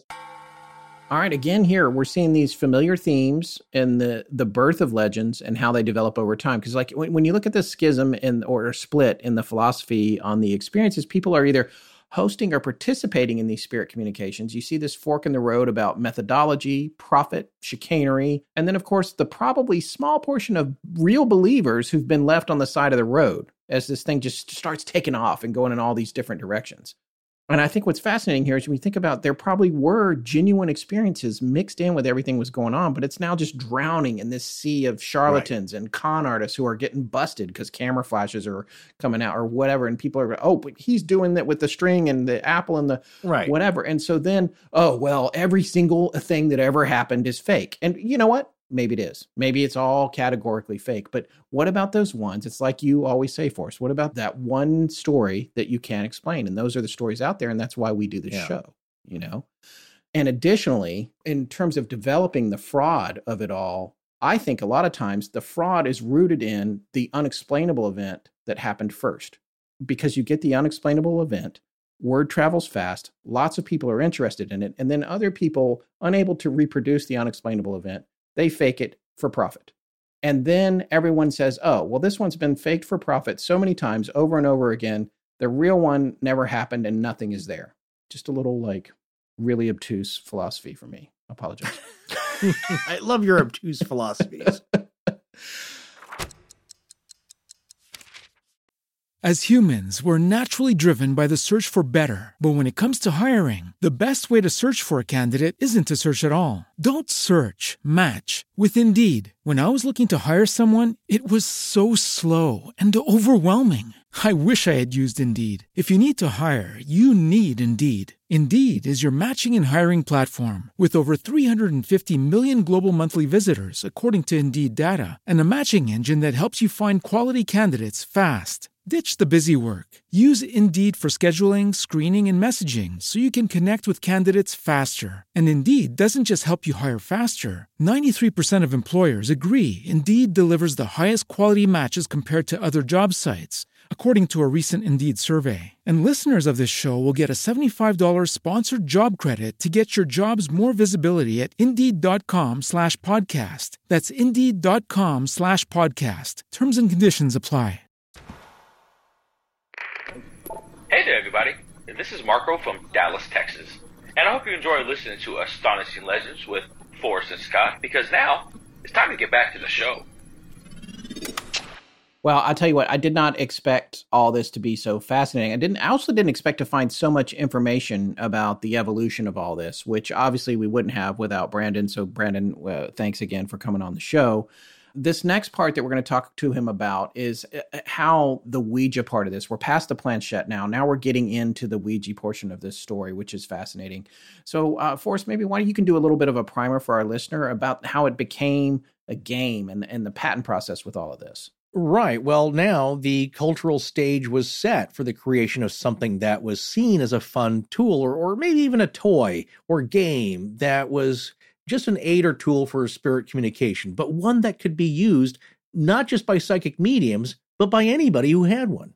Well, here's an interesting statement and thought that Brandon mentions in the Smithsonian article. Eh, think about this spirit communication, it was fascinating and it provided chills and thrills, but it can also be time consuming and really boring without a better way to facilitate the messages from beyond. So imagine this. Imagine how you'd have to do this. Without a device, you'd have to get letters to spell out words merely by waiting for ghostly knocks. Think about it. You have to call out each letter of the alphabet A, B, C, D, or a series of numbers, and you have to wait for a knock to happen. Like, okay, B, or you get to Z and then you have to start all over again, reciting the entire alphabet. So you have to do that until you get a knock from the great beyond, and you have to keep repeating the process. Did you see that movie, the, the diving bell and the butterfly? Oh yeah, saw it when it came out. Yeah, yeah, uh, a um, advertising exec, I think, wasn't he? I can't remember, but I, I just remember the circumstances. I remember that he, I think, feel like he had a convertible Jaguar or something, and yeah, he was oh, driving cool it, and he just his he had like a a stroke or something and just like pulled over to the side of the road and, right. and was just never right again. Yeah. Or an aneurysm. I, it was an aneurysm. I'm sorry. Oh, I, I see it as a massive stroke here. Yeah. Oh, okay. Uh, or, or, one of the two. Okay. But basically, he had what is known as locked in syndrome then. So he could only move his eye. And I believe, unfortunately, the other eye had to be removed. So that was it. That's the only thing he could move. But he was still very conscious, brain fully functioning inside. But he had to communicate by looking at a chart of the alphabet and he dictated a whole book. Yeah, he way. wrote a book. That's right. Yeah. It's an amazing yeah. film. If you haven't seen yeah. it, I, I, think a lot of people probably don't know about it. The Diving Bell and the Butterfly. It's gorgeous. It's great. Too. Yeah. yeah, really beautiful movie. Yeah. Yeah, but that's the idea. And so very time consuming and for a family pastime, as Brandon Hodge says, can get very boring. So, like all paranormal research, I mean, it, that's the thing. You got to remember when you're on the TV and you see these ghost shows or whatever, they're cutting together five minutes of activity after, you know, eight hours of 25 cameras trying to catch something. right. Which is, of course, what I wrongly was. I was like, nothing's going to happen here at the Sallie House, but. Um, well, nothing at first. It's not like it, it, you, you got slapped on the forehead. No, we'd been there. We'd been there in. at least 20 minutes, I think. Oh yeah, at least no. We went through the whole tour, so we'd been there quite a while. I think. Mm-hmm. Yeah, we'd already seen uh, seen everything. So, but here's the idea: it's a lot like fishing. Now, the good thing about fishing is that you're enjoying the outdoor setting. It's a nice pastime whether you're catching something or not. But imagine if you're just sitting around a table in your parlor in the mid 19th century and not much is happening, not hearing any knocks, it gets really boring. And think about this by 1861, Samuel Morse and Alfred Vail's electrical telegraph system had connected the East Coast of the United States with the West Coast. And by the late 1800s, average people were becoming familiar with the telephone. So if you could talk to other people over great distances, why couldn't we figure out a way to communicate with spirits that was also just as easy and fast? You know what I love about this? That you know, you wrote this into your part of the outline here, and I hadn't seen it until just now. I independently constructed an almost identical thought in another section that you haven't seen. yeah but it was the oh. same idea and because the idea that i was talking about was how this thing was born of trying to create technology that right. could enhance this connection and at the time right, right. yeah that everyone's learning oh look these invisible forces that we don't really understand are allowing us to communicate over long distances why can't we communicate with the dead because they just went to the same place the electricity comes from somewhere else. That's very fascinating. And of course, I found this sentiment also, this statement and an idea in the Smithsonian article. But the idea is that it's about people's expectations around this time. As you said, it's like this unseen force, uh, electricity, is letting us communicate with a telegraph, with a telephone over very long distances. But what I find interesting in what you just brought up is that it's about people's perception of, of the great beyond, where people go after they die as being a long, long ways away. Right. However, they might be right with you in the same room. conceptually we have to think of them as like, no, no, we've they've crossed the great chasm, the river Styx. They're so far away that we'll never see them. However, they're able to visit. So in one sense, it's like cognitive dissonance. Right. They're, they're a long ways away, but they're also sitting in your face. You just can't see them. And you're able to talk to them. So we have to bridge that gap. And what I'm saying about people's expectations is by this time, it's like there should be a device that lets us do this that's a lot more fun and fast. And necessity is the mother of invention, as they say. So, also with this backdrop of a product showing up at the right time was the use of them by larger groups of people. And as we said before, spiritualist camps were also becoming popular in places like Ohio and, and Indiana, like with the Chesterfield Spiritualist Camp in Chesterfield, Indiana, and also the founding of camps like Lily Dale and Cane Ridge and, and these spiritualist enclaves. And uh, I actually got to visit the Chesterfield Spiritualist Camp uh, in my latest Ghost Hunting Midwest adventure Yes. with Jill and Roger Pingleton. And so Roger wanted us to experience this as it was on our way, and I'm glad he did. And that's where I got the booklet he, he let me borrow. But it was interesting. You had a question about what these were like. Yeah. This place is still around, of course. It's a little bit run down because it's hard to get funds to keep up the place. It's like it requires a lot of gardening. It's a big campus. There are a lot of small installations that uh, that have been built with donations, little chapels. There are still houses there that are still being maintained and lived in, and I believe you can apply if, if you have some kind of endeavor that involves the metaphysical. Uh, you're a spiritual medium, a psychic medium. You do some kind of work there. You can apply to live there and uh, and take care of the house. And so there's people living in there. Now, of course, this was we were all being very uh, conscious and quarantine minded about COVID, so we weren't knocking on people's doors, but we could walk around, and there weren't very many people walking around, but you could see people were living there, Mm. and it was kind of cool. So there's a section of houses. There's a nice park, kind of the central setting where there's um, these concrete small tables of one-on-one seats right across from one of the other. And Roger said that's where mediums, and, and maybe there's uh, 30 or 40 of them in the kind of the central part of the park, where people could practice giving readings to each other or people that were visiting the spiritualist camp. You can come get a reading in, in a group setting. No, so it's like going to a cosmetology school and getting you can go and get test makeup. exactly. Yeah. So it's very interesting. The other side thing that uh, uh, Roger wanted to show us that unfortunately the auditorium where these paintings are housed was closed. In there are some spirit paintings. Now, this ties in with the history of Ouija and the planchette and spirit communication devices because it's also called spiritualist art, art derived or originating from somewhere beyond. And the paintings that are housed there that we get, didn't get to see are by the Bangs sisters, B A N G S, and the rest is sisters, like Fox sisters. But uh, Scott, I told Scott this story, and you were kind of fascinated, and we need to dig into this. And again, this could be another episode. But apparently, they would have blank canvases on stage in a, uh demonstration fashion, and they would conjure the images Onto the canvas. yes, of deceased family members of people in the audience. Yeah. I guess there was a mist of some kind, maybe some ectoplasm. The next thing you knew, these images would appear in the likenesses of departed family members. Hmm. And of course, people would be freaked out. And if you had to fake that, the people in the audience would have to be in on it, providing an image somehow. So, Right. of course, people have tried to debunk that. I don't personally know whether it was a hoax or not, but it's fascinating. And the pictures are kind of weirdly creepy cool.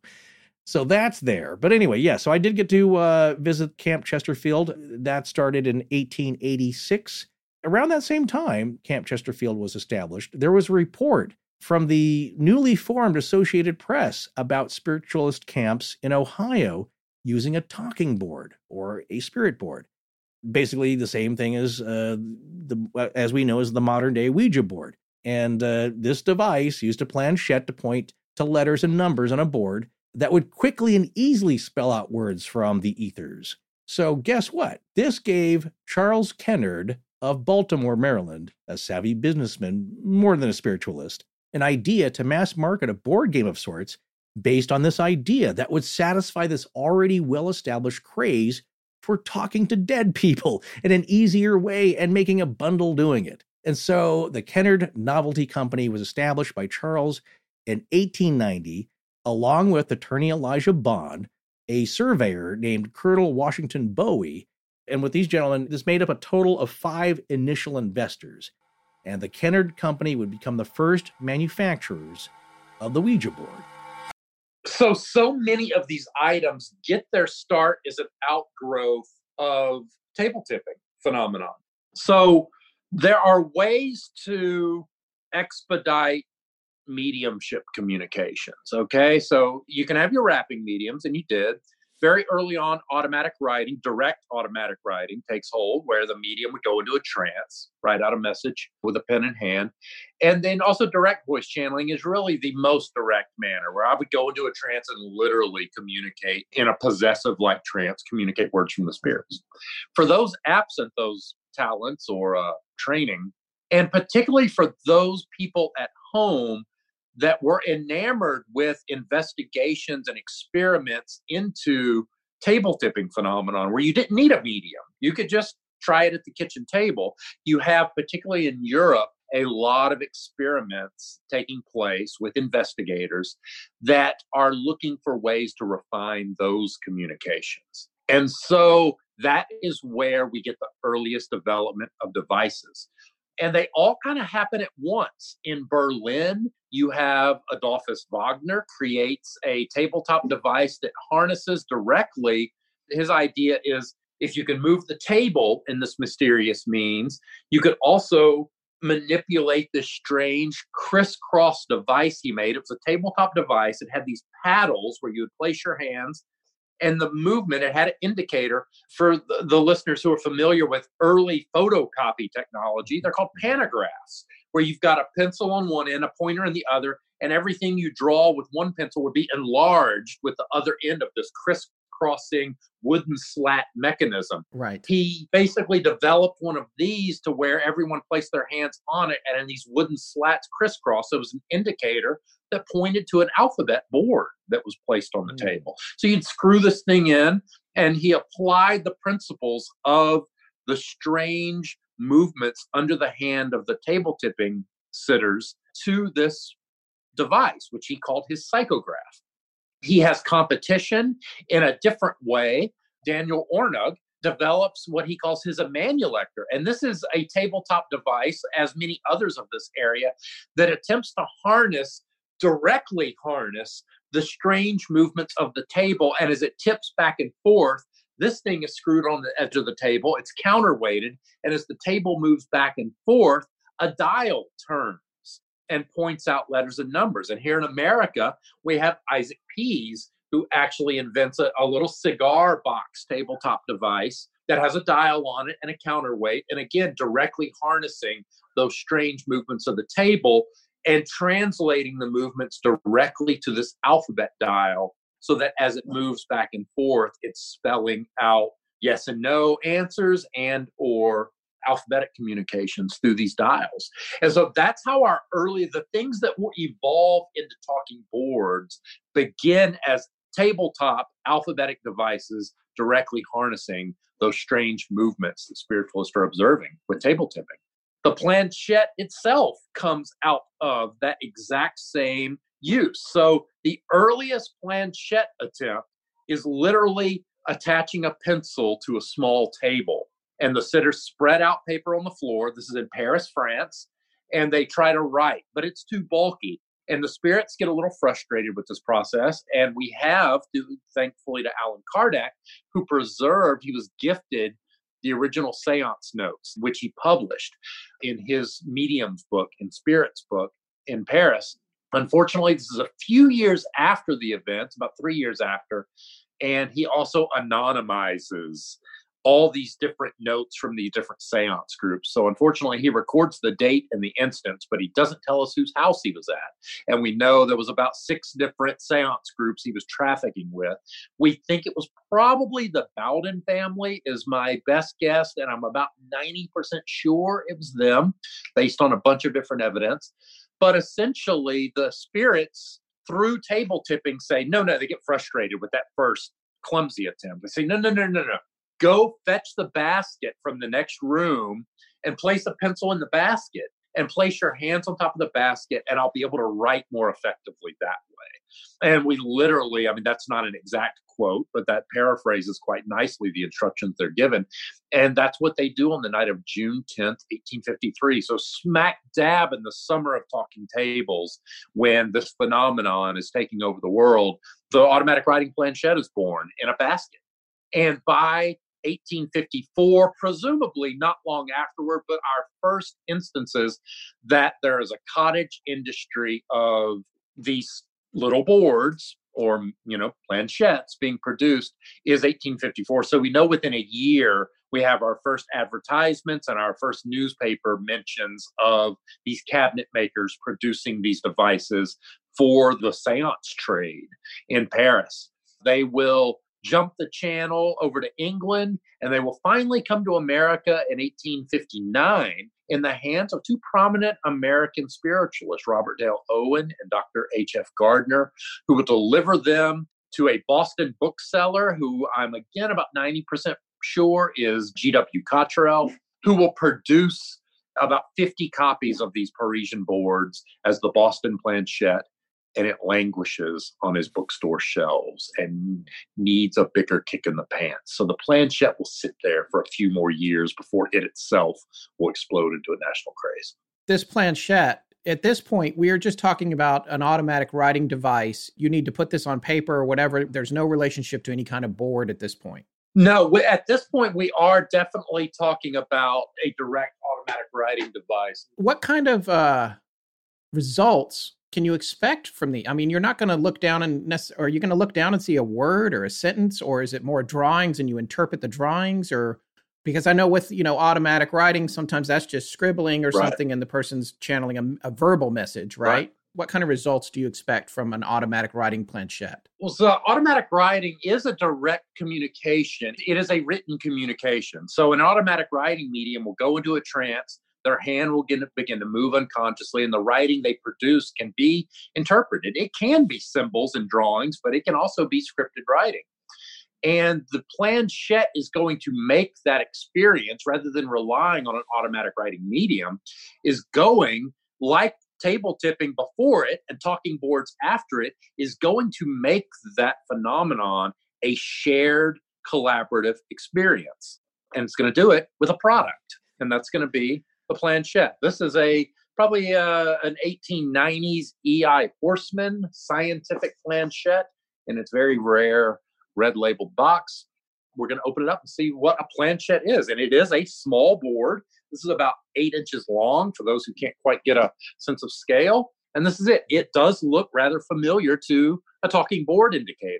It's bigger, it's longer, it's wider. Uh, it's got instructions for use on here. And what you're looking at is two small pantograph wheels. And the third wheel, as it were, is a pencil. And so that would be inserted and leveled out, and the planchette would be placed on a tabletop on top of a large piece of, of say, butcher paper.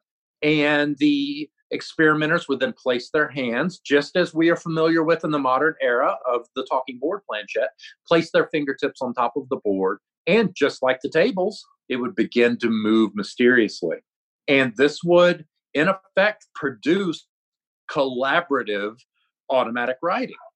It produces it, unfortunately, kind of in a, in a steady line, but it produces a legible communication and this is the this direct writing form of spirit communication is going to become we haven't got there chronologically yet but in 1868 it's going to explode on the scene in the same way that the talking tables did 15 years previously. And it's going to become the most in vogue form of spirit communication or at home you know spirit communication that uh, the world has seen really since the fox sisters made their first splash it starts with the table tipping then it, it comes down to people trying to figure out how to capture some kind of communication from the table tipping action at which point that evolves all the way to even attaching a writing implement to a table. Right. then the planchette is essentially just a tiny table. Exactly. And so now we're taking the table and focusing more on the message that the little tiny table is going to make so then we're putting something underneath it to be able to read or uh, absorb that message. Yes perfectly put it is a little weird. It's what I call the curious leapfrog. I think it's pretty inarguable. As much as I adore the planchette, its scrawlings can be illegible and difficult to decipher. And so we already have alphabetic devices in play. These tabletop alphabetic devices, some of which, like the psychograph, although it was expensive and shot itself in the foot for that reason, we abandon and there's also things like alphabet calling can be refined with an alphabet card, which did exist very early on, where the medium would point to the letters on the card. And these cards, illustrations, they look like a talking board, but the medium would use a pencil to point. Not there's no automatic element, there's no ideomotor element. She would just point to the letters and then wait for the rap to respond to the right letter. So you have the alphabet card in play. You have the miniaturized tables producing writing, but it takes like about 35 years for those to be paired in a way that's commercially successful. Spiritualists, certainly, and that's kind of a misconception that I see in a lot of modern articles, even those that have used my research.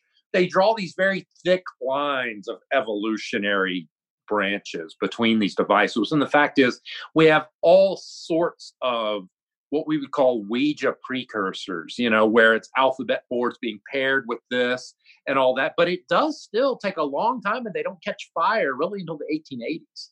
I have a bachelor's in communications, and I remember when we were talking about the invention of the television and how it developed concurrently in different countries, different methods that worked different ways. They were still televisions, and one had like a huge whirring mechanism inside of it that was really loud, and you had to be lit like you were standing on the sun.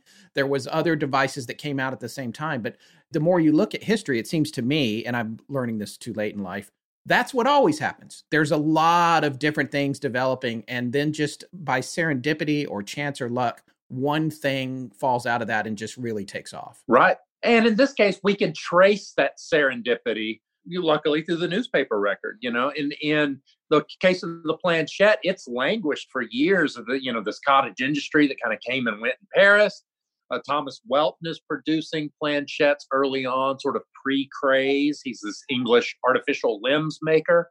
And then you have the instance it comes to america eight years before it really explodes and, and uh, poor gw cottrell is um, producing these things. But it takes a sensational article again, I, I use the term going viral because that's the best uh, way to put it. This sensational article comes out. It's first reprinted or printed in 1867, October 1867, in a British publication called Once a Week. It's about an American expat who's with some British friends vacationing in Scotland, and some women at this sort of soiree they go to have a planchette. And it tells this very sensational story of the communications they received from it. And this article catches fire and is reprinted, you know, on the continent. It's reprinted, you know, here in the US and is so effective at stirring the passions of planchette use that it's reprinted. I still find it in specimens in the boxes of planchettes as late as the 1920s, where the story is reprinted as sort of a sales pamphlet. And that it gets reprinted and suddenly the demand for planchettes skyrockets. Backing up just a little bit to the origin stories and some of the stuff that i read on your website that i did want to touch on before we got too much further yeah. away from the beginning of it what about this the story about the monks the french monks and they, they are practicing it and the bishop's nephew saw it and brought it to this party? Was that the same party you're talking about or how does that all connect? It's funny because it's not really backing up. These conflicting narratives are all a consequence of unfulfilled answers for a new international craze. And so, as the planchette takes hold, you have a lot of people trying to claim provenance on it, even though it's been around for 15 years. You suddenly have all of these companies claiming that they have patents either applied for or granted when we actually only have one planchette patent from that era it was really not a patentable device. And we'll come full circle to the Ouija board and the patent that it was granted and how it should never have been granted in the way that the planchette patents were also similarly not granted because it was already a thing. Like it was already public domain, right? And it's sort of the same way with planchettes. And as this thing seemingly comes from nowhere, the explanations for where it came from sort of squirm out of the woodwork as well and really muddy the waters for me as a researcher. So you have a lot of competing narratives for the origins of this device that come out in the wake of its great craze as people are trying to explain the origins of it and where it came from and how it came out of nowhere essentially this year. Why do you think no one kept track of the history of something that was such a sensation in its day and grew to such popularity for a hundred years before uh, you, know we get into the modern uh, mid 20th century where it's still popular. Why did nobody keep track of this and why is it so hard to find? This history wasn't traced. I mean, it was of the moment. The history that I have told through my website, my research, is the reconstructed history of all the bits and pieces of people and not even them trying to explain where it came from. A lot of this is just a consequence of other writings in the same way that, like, the example I thought of actually on a drive yesterday was there's probably somebody in the world documenting inflatable seasonal yard decorations. right. Maybe. You know, actually, I should change that. There's probably not anyone documenting the history of inflatable yard art or collecting it. And 50 years from now, that stuff might be highly collectible. And you, we wonder, well, where did they all go? They were they're so common. They're in everyone's yard. You can't drive a block without seeing an inflatable pumpkin. No way are those ever going to be worth anything. And that's exactly how things become valuable. You know, oh, I'm going to toss out this boxed Millennium Falcon that my son never played with because there were so many of these in the toy store. How could this ever be valuable? And toss, there it goes baseball cards. How would this ever be? You know, and it's that same way. Nobody's writing the history of baseball cards back then. They might talk about them incidentally. No one's writing the history of inflatable yard art now. They'll get mentioned in the papers. This kid had an accident, or, you know, whatever we can reconstruct in the future. And for that reason, there is this sort of mad scramble to explain the origins of something that was not popular for 15 years, existed for 15 years, but and, and had a, a small cottage industry, but was not popular. And so a lot of these competing narratives come directly from these manufacturers trying to say this is where it came from.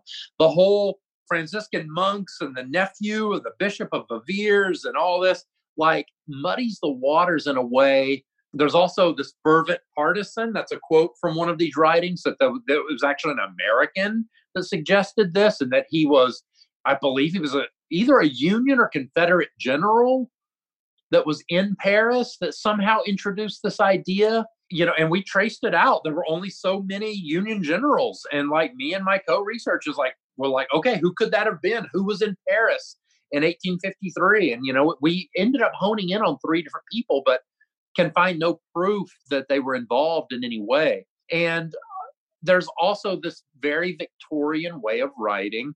Oftentimes, names are obscured. It might be, and in my case, directly dealing with the origins of the planchette. We were at the home of Mr. B. Blank.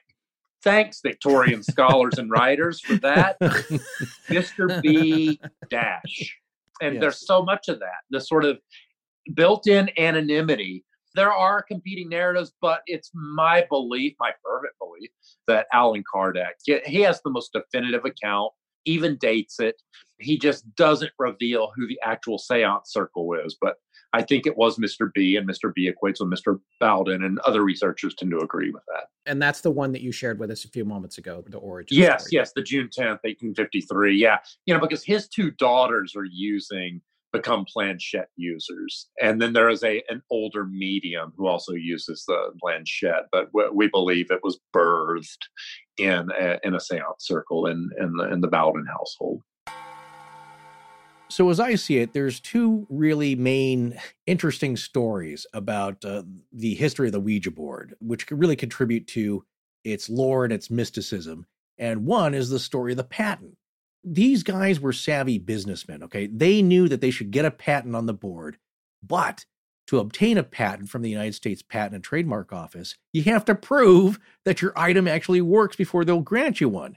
So Knowing they'd have to make some kind of successful demonstration, attorney Elijah Bond brought his sister in law, the medium Helen Peters, to the patent office with him in Washington, D.C. when he filed the application. So here's the story in a nutshell. The chief patent officer there agreed to accept the Ouija application if the board could spell out his name, which was supposedly unknown to Elijah and Helen. And as the story goes, they held a Ouija session right there in his office, asked the question, and the board did accurately spell out his name. And apparently the chief patent officer was so freaked out and or impressed enough that the application was allowed to proceed out on February 10th, 1891, a patent for the Ouija board was granted. Well, this is something you pick up in the article here because Robert Murch, who said he's interviewed the descendants of the board's founders and examined the patent documents, said this story is true, at least according to them. What's not known, however, is whether Elijah Bond, not just any attorney, but a patent attorney, already knew the chief patent officer's name. Perhaps he got some help for the prophet Elijah of the Hebrew Bible.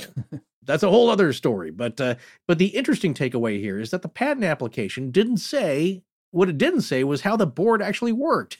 Not that the Kennard Novelty Company founders could tell you, because it might be like the source of all information in the realm of the psi phenomenon, and that's uh, the Greek letters PSI. In the dictionary, uh, will define psi as any purportedly psychic phenomenon as psychokinesis, telepathy, clairvoyance, or the like. So we're going to start using that uh, that term much more because it makes us sound uh, yes. smart and uh, yes, makes us sound like informed authorities here.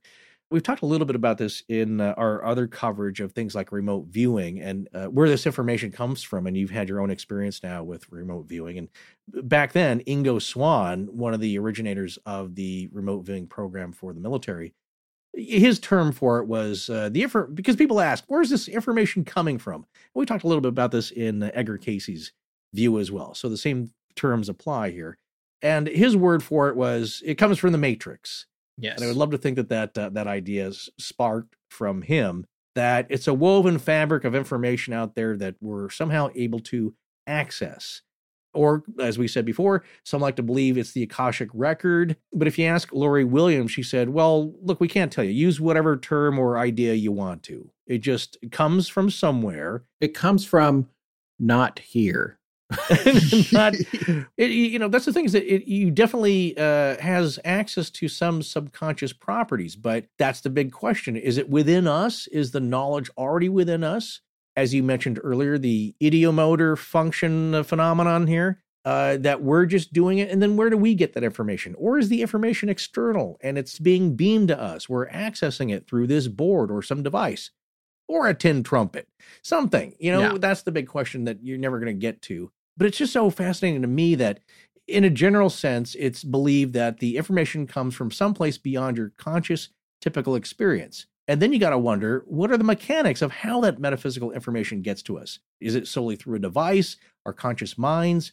But whatever the source, that aura of mystery in just what made it seem to work only added to the Ouija board's popularity and success with the public. And it was quite successful. Yeah, it's not hard to find old ads for the Ouija board. They're all over the internet. They're so fun to look at because it, what a fun thing to market as a marketing mm-hmm. person. You come back and look at that. This is one ad for us that you dug up. This is from uh, Danziger and Company, uh, uh, which yeah. their uh, slogan says, always the first to introduce any new novelty.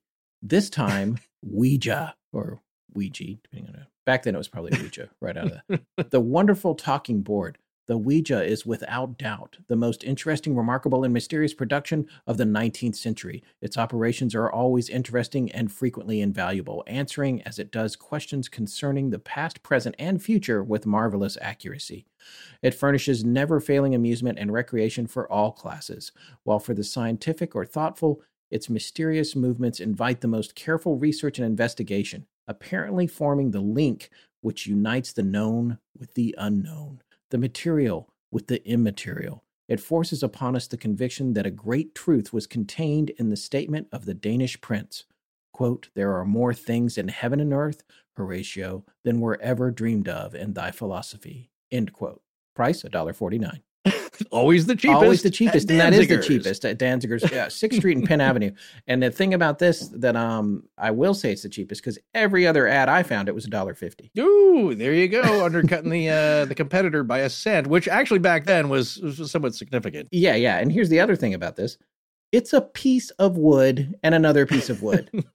it is. We're Well, selling there's some you printing on it, sure. Yeah, some printing. Okay, a little ink, a little paper. You know, maybe glued to it or something, or it's painted. But Scott, yeah, you just hit the nail on the uh, dollar and 49 pennies idea here is that you're not buying a piece of wood uh, with a, ro- a rolling piece of wood on top of that. You're buying entertainment and possibly maybe you're buying the last communication from a past loved one, which you can't put a price on that. No, you can't. Right. With Google Street View, though, I, I did look at uh, 6th Street and Penn Avenue, and then I think there's just a 7 Eleven there.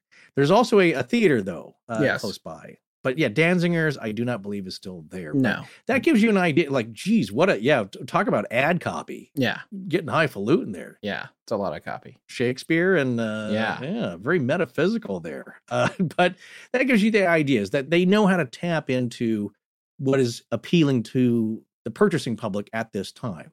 And in just a year after that patent was granted, the Kennard Novelty Company was expanding from just having one startup factory in Baltimore to having seven total in cities like New York, Chicago, and London.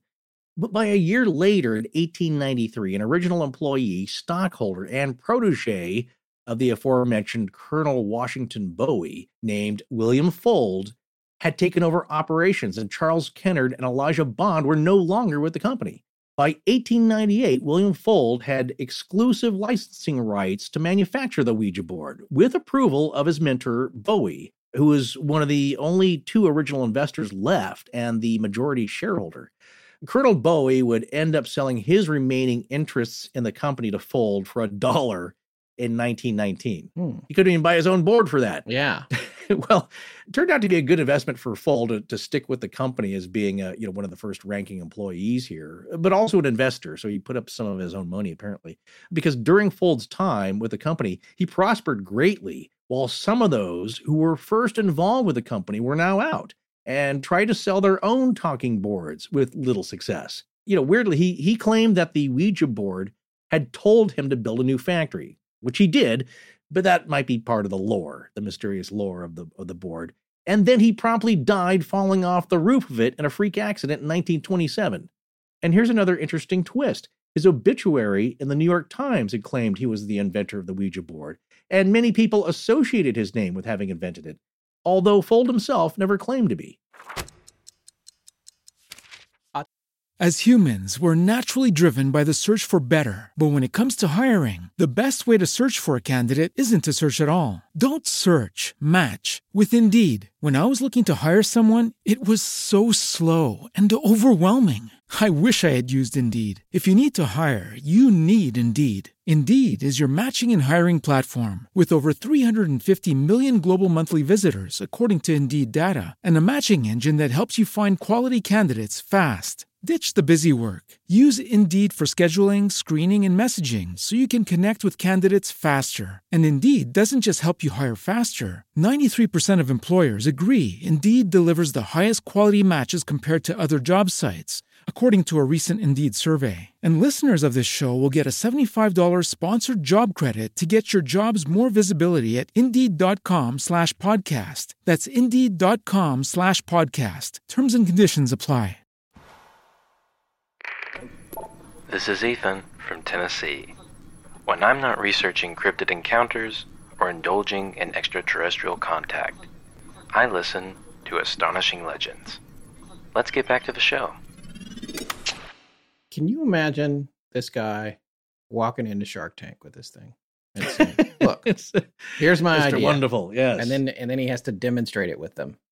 well, here's the thing that I would say, even on that show, you know, yes, they're all uh, sophisticated, savvy people on the panel. I, I certainly uh, enjoy watching them. But if he was able to spell out the unknown name or an unknown uh, factoid that only one, uh, maybe Mark Cuban or Mr. Wonderful, only they knew, and it worked and it freaked them out, you would get their attention. You would, but would they put millions of dollars in it to make millions of them? If it did it most every time. Yeah, That's right, the thing. It's right. like you're not going to waste their time in five minutes. Like after one minute, it's like get out of here. You're here. moving with that it. board. No, Yeah. you are. well, that's the point. What's going on? And it's like the chief patent clerk. When his name was spelled out, he was impressed. Uh, he doesn't know how it works. It's just that he didn't believe, according to the story, he didn't believe Elijah and uh, Helen knew his name. Now, maybe they did before and they, they just like uh, tricked him, uh, duped him into that, and it still freaked him out. But if they didn't, that's quite an impressive stunt. And it was enough of a demonstration that it got a patent. All right, well, let's hear about this portion of the story from Brandon, get his take on it. we've established that planchettes themselves, and it's all birthed from this use of a table, a large table down to a small table. And now, what does that transition to a board on a table? And we're talking about the spirit board now, or the witch board, or the Egyptian mystery board. That idea, there is some report, actually, it's in our narrative here, that in 1886, there were spiritualist camps in Ohio that were starting to use the talking boards more prominently. And that's where Charles Kennard got his idea. Is that narrative seem to play out? It does. And so it's just important to note that, well, you know, we mentioned Wagner's psychograph in 1853.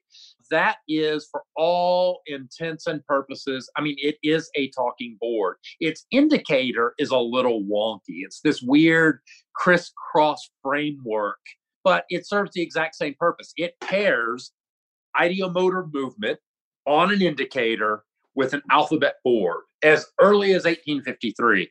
And you could be real absolutist about it and just stop there. And some of us kind of do. We're like, well, there it is. And it even gets a, an English provisional patent. And I'm fortunate enough, I've recovered an illustration of that thing as well. I'm looking at it right now. I love it. I'm looking at it right now. I just sent it to Forrest. I was like, you've got to see this thing. Yeah, it's not a flat teardrop shaped planchette, but you have it. You have mm-hmm. The unconscious muscular movement on an indicator paired with the talking board. You have pendulum boards as well, you know, where you're holding the pendulum, you know, a wedding a wedding ring on a string. And then you have all these false starts in the 1860s and the 1870s. You have definitively, and as well as accounts of the planchette being paired with an alphabet board rather than you know and you know, there's one illustration in particular. It's this oblong board or this long rectangular board and somebody writes into a newspaper like hey look i put the alphabet on this long board and i took the pencil out because i'm tired of my wife scribbling and i put a wheel in that planchette and it rolls back and forth. And i mean it's, again it's a talking board.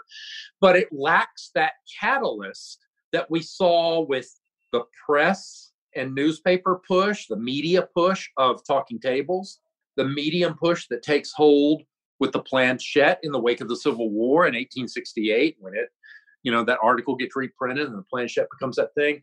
And in 1886, we see a similar widely reprinted article of what the Ohio spiritualists are up to, which Forrest mentioned earlier. You know, they pair the movements of the automatic writing planchette with an alphabetic board, and they are calling this the new planchette, is what many of the articles are entitled, or the talking board. And it creates a splash. It's not the national sensation that the planchette, you don't suddenly have all these people producing talking boards. You do have the W.S. Reed Toy Company does produce what they call their witch board, getting a jump on the later manufacturers, Charles Kennard, by four years. They produce a witch board. There may have been more than one, and they send it to President Grover Cleveland in his famous White House wedding and uh, wishing him well in his administration. And he actually writes them a letter back saying, Well, we're not going to use this for any policy decisions, but thank you very much. and so, actually, you have a toy company that produces some of these boards in the wake of this slightly viral ish reprinted article that hits the national newspapers here in the US, but they don't commercialize it. It takes Charles Kennard, and, and yes, Charles Kennard claims he invents it, invents the talking board in, or the Ouija in 1886. We get this from some 1920s newspaper, some letters to the editor where all the competing interests for Ouija's history, which is now really in the middle of its second huge revival by the 1820s. Spoiler alert, the Ouija exists by that time. But someone writes a letter to the editor asking about Ouija's history, and suddenly all the disenfranchised early partners in the business begin writing competing letters to the editor, spilling the beans on where it really came from.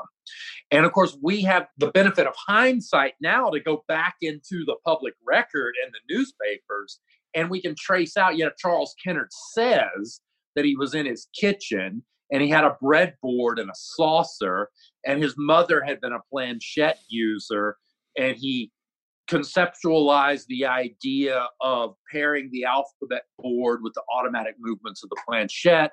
And then you have a local cabinet maker that steps, you know, the son of a local cabinet maker, E.C. Reiche, steps forward and says, No, it was actually my father who did that. Charles Kennard claims that he merely had E.C. Reiche manufacture some of these early, what would it be, early Ouija for him.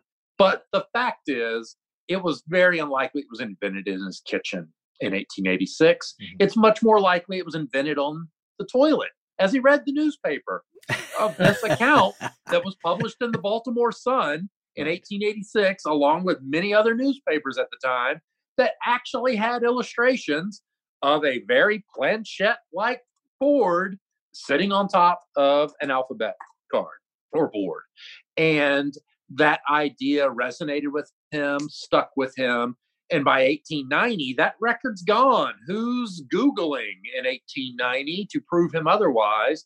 He moves to Baltimore to commercialize this idea and sends Elijah Bond and Helen Peters to the patent office where they're able to secure a patent on a device already been in use by spiritualists for a few decades at that point, you know, or forms of it at that point, and certainly as little as four years prior had been in, in use and illustrated in papers, proving that he didn't invent it. It's like patenting the wheelbarrow. And that's fine if you have some new addition to it that makes it unique and stands out above the rest. That's your idea. So let's say that Charles Kennard gets an idea from the newspaper about these spiritualist camps in the Midwest using the talking board, and his bright idea is somebody should mass market this. Like, there's probably no standardization. Somebody's just there painting the numbers on. I can manufacture a board. I'll get some guys together. We're pretty savvy business people. We could start making a bundle if this thing gets standardized in a way and mass marketed. So now the idea is with. Um, he he. Uh, if you would please take us through the the story as as you know it with the first investors, uh, Elijah Bond, Colonel Washington Bowie, and this group of uh, initial investors, and how do they get that started, leading up to the great story at the patent office? You know, he goes from no kidding, selling fertilizer in Chestertown, Maryland, and uh, introducing this board, it said, at a Halloween party. I believe it was a Halloween party at Judge Wick's house, and taking this idea with him to Baltimore. And he's a Freemason. Uh, I've seen some of his signatures on some old Freemason documents there in Chestertown. Charles Kennard. Yes. And he takes this idea with him to Baltimore uh, with the idea to form a, a, new company for the production of these talking boards, uh, these, yeah, these standardized talking boards. Uh, he partners with Elijah Bond.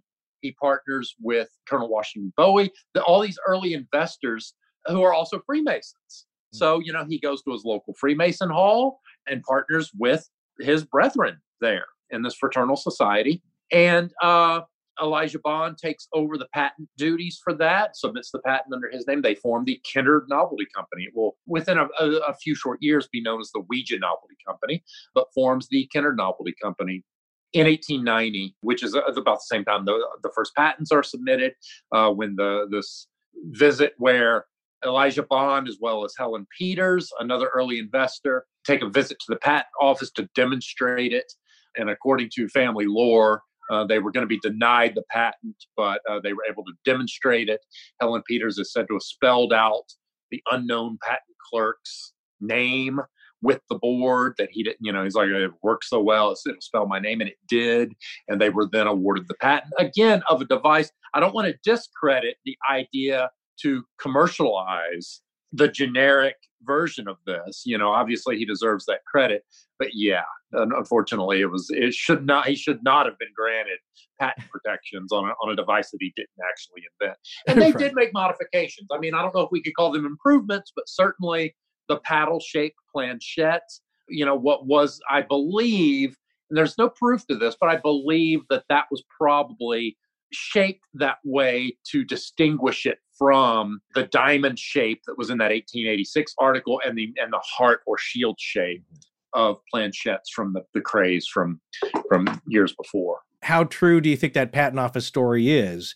Because that's taken from the descendants of Bond and uh, Helen Peters, right? Right.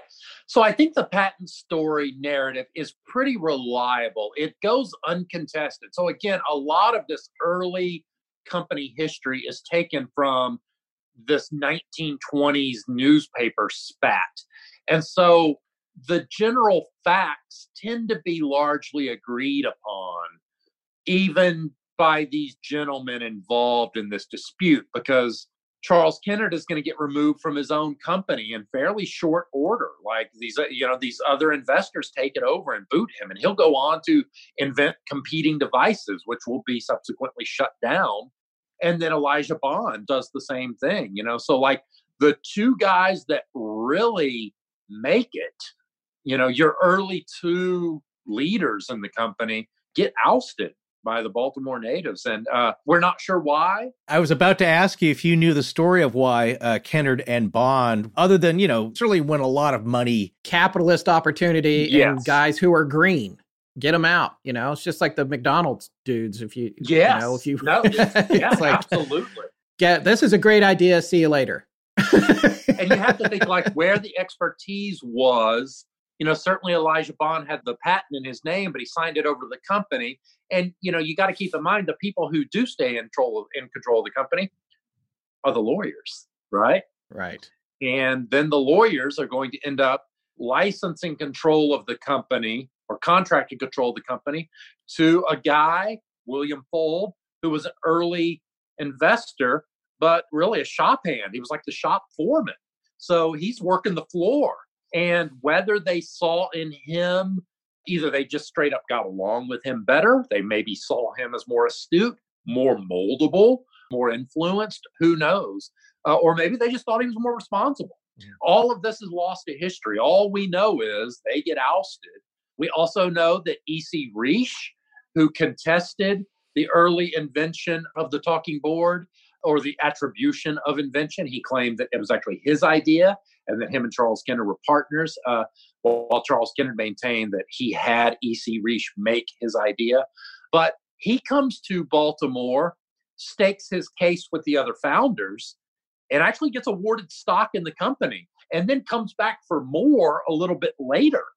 And unfortunately, he's no longer alive in, in, time for this 1920 dispute, but his son is. And his son speaks up and advocates for him.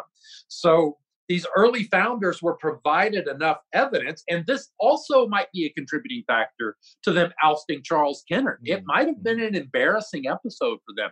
Pure speculation. We don't know for sure, but we do know that E.C. Reiche shows up with enough evidence for them to hand over substantial stock awards to this guy. He just shows up and goes, Hey, you're manufacturing my thing and gets two payoffs for it. And so it might be that Charles Kennard, you know, was ousted just sort of out of irresponsibility as a dishonest business decision. Again, all speculation, mm-hmm. but for whatever reason, maybe some of these, maybe all of these, maybe none of them, Charles Kennard is removed from the company, a bond at some point along with him, and control of it is assigned to William Fuld, whose name will become synonymous with the Ouija board uh, even after his death and well into the 1960s. It's still printed on the bottom of Parker Brothers boards in the 1960s. Oh, yes, there it is. Parker Brothers. Yep. William Fuld. Yep. William That's... Fuld talking board set, you know, but long after yeah. I mean, William Fuld is is dead, you know, a few decades yeah. at this point, as even his son William Jr. is no longer with the company at this point. But yeah, there it is. Division wow. of Kennard Is it uh, what is Colonel Bowie's doing that William Fuld, his uh, you know his protege, gets ushered in to uh, take control? Like uh, operating control of the company? Because it becomes the William Fuld Company. It does. It seems to be. And, you know, he's an attorney. There's a lot we don't know. We know that Bowie and his son, Bowie Jr., there's two juniors in this company, so it can muddy the waters a little bit. Like, we also know that there are some shady dealings going on on some level where you have some companies that we believe must have received cease and desist letters, like W.S. Reed. We mentioned the W.S. Reed Toy Company earlier. We know in 1886 they produced what they called the Witchboard. We now have proof from newspapers of the era that they sent a talking board to President Cleveland. They should have been able to prove that their creation predated this patent and had it dismissed. But for whatever reason, they go to the toy press, they go to the trade magazines, and relinquish all control and forward all future sales to the Ouija Novelty Company. Why or how? I don't know. It might not have been worth it for them to fight it. But on the other hand, the exact opposite thing occurs where we see Bowie in later years defending companies that are seemingly, with no other evidence, in violation of the Ouija trademarks. Even if the patent is expired by then, they are using the word Ouija in Baltimore. These are Baltimore based companies. Baltimore Novelty Company is producing a Ouija board with the name Ouija on it in violation of their trademark. And they end up taking a case to the Supreme Court over whether the talking board should be considered a toy or not and how it should be taxed as such. They are arguing they shouldn't have to pay the taxes on it being a toy. They lose this argument in the Supreme Court, but Bowie gets involved in this case with a company that seems to be in violation of Ouija's trademark.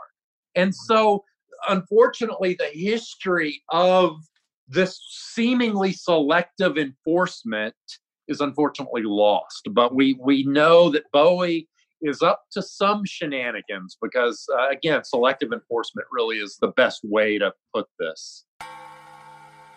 So, the rest of the history of the Ouija board is also interesting in the context of what goes on in the history of humanity, specifically, of course, in the United States. But where was spiritualism at at this point, and why does it surge and ebb like it does? Well, I suppose like a lot of trends. But in this case here with the boards, you know, everyone bought the boards, not just those practicing spiritualism. The ones that tended to not like the boards were now psychic mediums because they weren't needed if you could have a board that uh, would do their job for them. And so, looking to that popularity, there's a good quote again from the Smithsonian article from Robert Murch. Quote, people want to believe. The need to believe that something else is out there is powerful. This thing is one of those things that allows them to express that belief it's a device that it showed up at the right time in the right place, marketed the right way, was simple enough, and gave enough results that people kept their interest in it. Now, the idea is that it, it pairs with the movement of spiritualism and it rises with the tide of spiritualism. So, you know, spiritualism surges after times of great upheaval, like economic strife, uh, social unrest, and after lots of death, like wars and epidemics and uncertain times. And with it, so did the popularity of the Ouija board also rise. Because the Ouija board saw a spike in sales right after World War I and then the Great Depression starting in 1929 and lasting until the 1930s. During the Depression years, the Fuld Company continued to start up new factories to meet demand. Imagine that. Uh, after the Great Depression, everyone's closing down, they're still expanding a little. And towards the end of World War II in 1944, one New York department store sold 50,000 Ouija boards in five months, which is crazy. It outsold a monopoly, I believe. That's right, it did. I know it did that one year. I don't remember what year, but I know that it did one year at least. I think it was right around that time. It might have been during that uh, five months period there. But Parker Brothers bought the Ouija board rights from the Fuld Company in 1966. And yeah, you're right. A year later, sold over 2 million sets, beating out Monopoly sales. I was negative two years old. You're just uh, a future customer. Yes. But think about the context of history around this, not just spiritualism, but uh, 1967. Because from 1967 on, more American troops were headed to Vietnam. Mm-hmm. That year also endured what was called, quote, the long hot summer of 1967, with 159 race riots flaring up across the country. This is from Wikipedia, just the description of it. In June, there were riots in Atlanta, Boston, Cincinnati, Buffalo, and Tampa. In July, there were riots in Detroit, Birmingham, Chicago, New York City, Milwaukee, Minneapolis, New Britain, Rochester, Plainfield, and Toledo.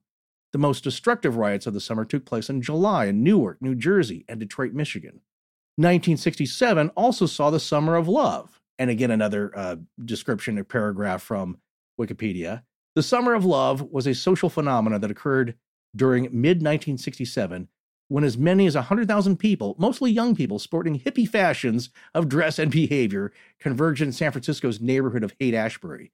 More broadly, the Summer of Love encompassed the hippie music, drug, anti war, and free love scene throughout the American West Coast and as far away as New York City. Uh, hippies, sometimes called flower children, were an eclectic group.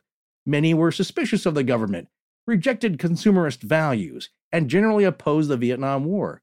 A few were interested in politics. Others were more concerned with art, music, painting, poetry in particular, or spiritual and meditative practices. Yeah, everything old is new again. And I'll tell Oh, you exactly. something else. I, I went to the corner of Haight and Ashbury uh, about yeah. uh, 15, 20 years ago. And you know what I saw? Yeah. Uh, Ben and Jerry's and an Aardvarks. well, there you go. Consumerism wins out again Yeah, because people I was still really love their ice cream. Yeah, yeah. Yeah. well, what a twirling hippies uh, listening to Janis Joplin. and- Yeah. and, uh, yeah. rest her soul. Well, so the the point though here is that the rise and tide of spiritualist thought and metaphysical thinking. Well, there you go. And following with that is the success of the Ouija board because when things are tough, people look for answers outside of themselves. We we yearn for some answers to make sense of this crazy world we're in. And you're seeing a little bit of that now. Well, we meant to get to this a little earlier, but there's been so much fascinating information. Uh, we Mm. found ourselves here without talking about yet how this thing got its name. Yeah, Scott, that's the second interesting story for me in the legend and lore of the Ouija board. That's the thing about it. They had apparently, as we um, find out from Brandon, they had a name for it that's lost to history, a working Mhm. title kind of name. Right. But uh, there's a few different stories about where the Ouija, the word Ouija or Ouija came from. Mhm. And um, we're going to be talking about that here with him in a minute. You know, a lot of people think, oh, it's the French word for, and the German word for yes, it's we and ja. Well, yeah, German would be ja. But Yeah. Well, I'm not German, so I'm going to say ja. Well, yeah. But anyway, Okay. uh, just when you thought it was safe to go back in the water. but uh, the I'm just trying to prevent some emails. Yes, here, I know, I know. We, I've given up on that, but there are some other stories, and I, I don't want to give them away here. But the stuff that's coming in about the name of it, uh, there's nobody better to talk to about it than Brandon. So for this next segment of our interview with Brandon, I'm going to do a Top Gear style. Oh dear. In this next segment, Scott learns how to pronounce Porsche, Forrest learns how to say Ouija, and Ray Parker Jr. gets trolled about the theme to Ghostbusters. Okay. All right, so coming back around to the evolution of the Ouija board, which is obviously, you know, where we're getting to with this particular series that we're doing. Yes, Forrest? Before we get into this, Scott is still calling it the Ouija board. Oh, yes. Now, how do you say it? Yeah, I say it both ways. And the company will popularly endorse both pronunciations. Oh, see, Forrest wanted to got he wanted to get me there. No, I'm just saying it- it's taken me this long to get Scott to finally stop saying Porsche rather than Porsche. Porsche. So I thought, do- right? do I have to work on Ouija now versus Ouija? Well, like what, what's the uh, what's the accepted uh, pronunciation? But I'm glad that they they accept both. Of course, as a as a company wanting to sell the product, like call it whatever you want, just buy one. Yeah, exactly. Speaking of what it's called, there seem to be several competing stories about the origin of the name, and you have dug, you've drilled down on on on those. So we'd love to hear from you, and our listeners would, I'm sure, too. Where do people think that the name Ouija or Ouija came from?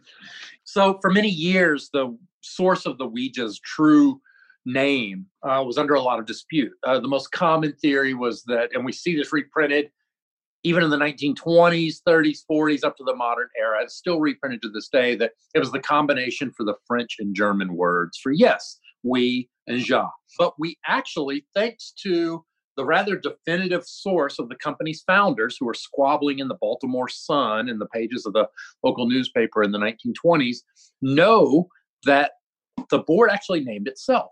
The account goes that in April of 1920, at a boarding house, some of the early company founders met and they had a working name for the board. We don't know what that name was, but they had kind of a working title for it. And uh, they uh, apparently weren't satisfied with it. And so, in this discussion, this outgrowth, uh, they decide to ask the board itself what it would like to be called. Seated at the board was uh, Elijah Bond, the patentee Elijah Bond's sister in law, Helen Peters. And she was considered in this account a strong medium. So she takes the planchette in hand, and the board, uh, after some use, spells out O U I J A, Ouija. The founders ask what that means, and the board spells out good luck. And so we have this definitive source for the Ouija having named itself. But it's such a unique name that researchers we've often looked at what might have influenced this name. There's another part of the account where it's described that Helen Peters is wearing a locket with a, a woman's face on it, and apparently a word it says it had the word Ouija on it, but the word Ouija did not really exist before this point. So it's unlikely that she just had this random assemblage of consonants and vowels on her necklace. And so someone asked her, Is that what you were thinking of whenever you spelled this out? And she said, No. Anyway, history was made. They went with it. But we looked at a lot of possible sources for what could have influenced this name. An early, largely discredited theory was that it was a reference that maybe the woman in the locket was the the author Ouida, and that uh, she was a very popular author, and that maybe for whatever reason that was you know this was sort of a piece of fan art or you know some locket that, that had her picture from a fan of hers. The more compelling theory to me is uh, you know with this locket and the, and the origin of this sort of associated name that might have influenced Ouija is the fact that Helen Peters then future husband, Ernest Nosworthy, actually grew up in the UK in a family of spiritualists who were closely associated with one of the most famous spiritualists of their day. And this is Cora Scott Hatch. She has many names. She's most popularly known as Cora Scott Hatch. The interesting fact is that Cora Scott Hatch, who stayed with Ernest Nosworthy, who was Helen Peters' future husband, stayed with his family whenever she visited England, and they were uh, her her biggest fans and supporters there, uh, and, and, was very close with that family. Her spirit guide was named Weena, so Ouija with an N. So the more compelling theory, if we have to try to attribute what is on that locket that seems to have influenced Ouija's name, that's probably the more compelling theory, is that uh, her then fiance had this family artifact that was that was associated with Cora Scott Hatch uh, and and her spirit guide more so than than the author Ouida. Well, then let me ask you this because I wondered this about the Ouida angle here. Say that uh, there's already a good name; it's it's inspirational. It's Weena, or or even if it's uh, Ouida, it's never really clear to me in the from the story how then that transferred to the board because the idea though is that her husband Ernest uh, Nosworthy didn't say like, well, how about Weena for for a name for the board because you know here's the connection, and it was suggested. The story goes that the board actually spelled out the name, so then that would imply that subconsciously that was in the mind of the participants, and that's what caused the board to spell it. Yeah, so the original account actually says that the word Ouija is on the locket, and they ask her if that influenced her, and she says no, like that mm. she hmm. wasn't thinking of that. But the word Ouija had no meaning prior to this moment. uh-huh. So yeah, it, it creates an interesting sort of mental puzzle for for researchers to try to decipher as to why you know she was she was wearing a locket that said a word that didn't exist before that moment on it. It's like when ray parker jr wasn't thinking of i want a new drug when he wrote ghostbusters. Right. Yeah that's pretty fascinating. Then I, I, guess then let's go there just a little bit further now into once they actually get it named ouija and how it progresses. From that point forward it, it changes hands right to parker brothers. How do, what goes on with the rest of its history up until today? So the Ouija, like the planchette before it, is going to really have a history of sales that ebbs and flows. The company has been sold many times. We just currently a copyright owned by Hasbro after the company changed hands a few times uh, from its original acquisition from the Fuld family by Parker Brothers in 1966. But for many years, it was shepherded by the Fuld family from the 1890s onward. And so that family saw its fortunes really ebb and flow throughout time. It, it certainly uh, was a hit when it came out in the early 1880s. It had to stave off a number of competitors in its early years. It will uh, bump up again in the 19 teens. And particularly in the one thing that we see frequently repeated, not only with planchettes, which suffer their first period of pop culture phenomenon in the wake of the Civil War in 1868, you see in the wake of the Spanish influenza and the, the Great War, World War One, you see Ouija's probably most unprecedented spike in popularity in 1920 as people are trying to reconcile these great losses of life. We'll also see this pattern repeated in the 1940s, uh, where another huge spike in popularity for the talking board. We see that periods of great loss and conflict often have people questioning the afterlife. And, and when you have these commercial devices that enable them to explore those questions, they become more popular. Just as a sort of a loose statistical example of just how popular we're talking, uh, some recent research in the newspaper databases, I was going year by year and just doing searches for Ouija. And you hit like 1917, and it's like, I don't know, these numbers aren't exactly accurate. You get the idea. It's like 460 articles or keyword matches in the newspaper database. And then you, you move up to 1919 uh, and it's like, oh, 782 articles in the newspaper database.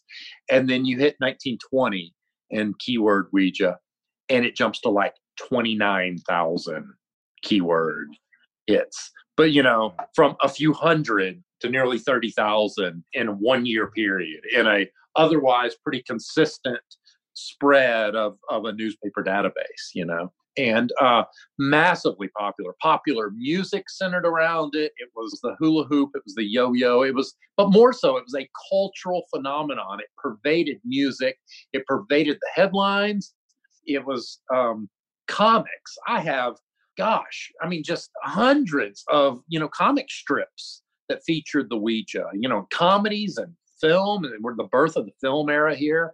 It was uh, stage plays. I mean, it was just incredibly culturally pervasive and really cemented itself in a way in a new media era that the planchette never had a chance to. You know, we're talking about several decades past the planchette's popularity. Although the planchette, and again, these histories and these evolutionary branches aren't absolute. You know, they they bleed over into one another. The planchette rides the coattails of the mm-hmm. talking board. I mean, it's a direct evolutionary descendant of it, and certainly has its own periods of popularity. The Ouija board doesn't take well in England, for instance, but the mm. planchette hugely popular in the 20s uh, uh and 30s in the UK.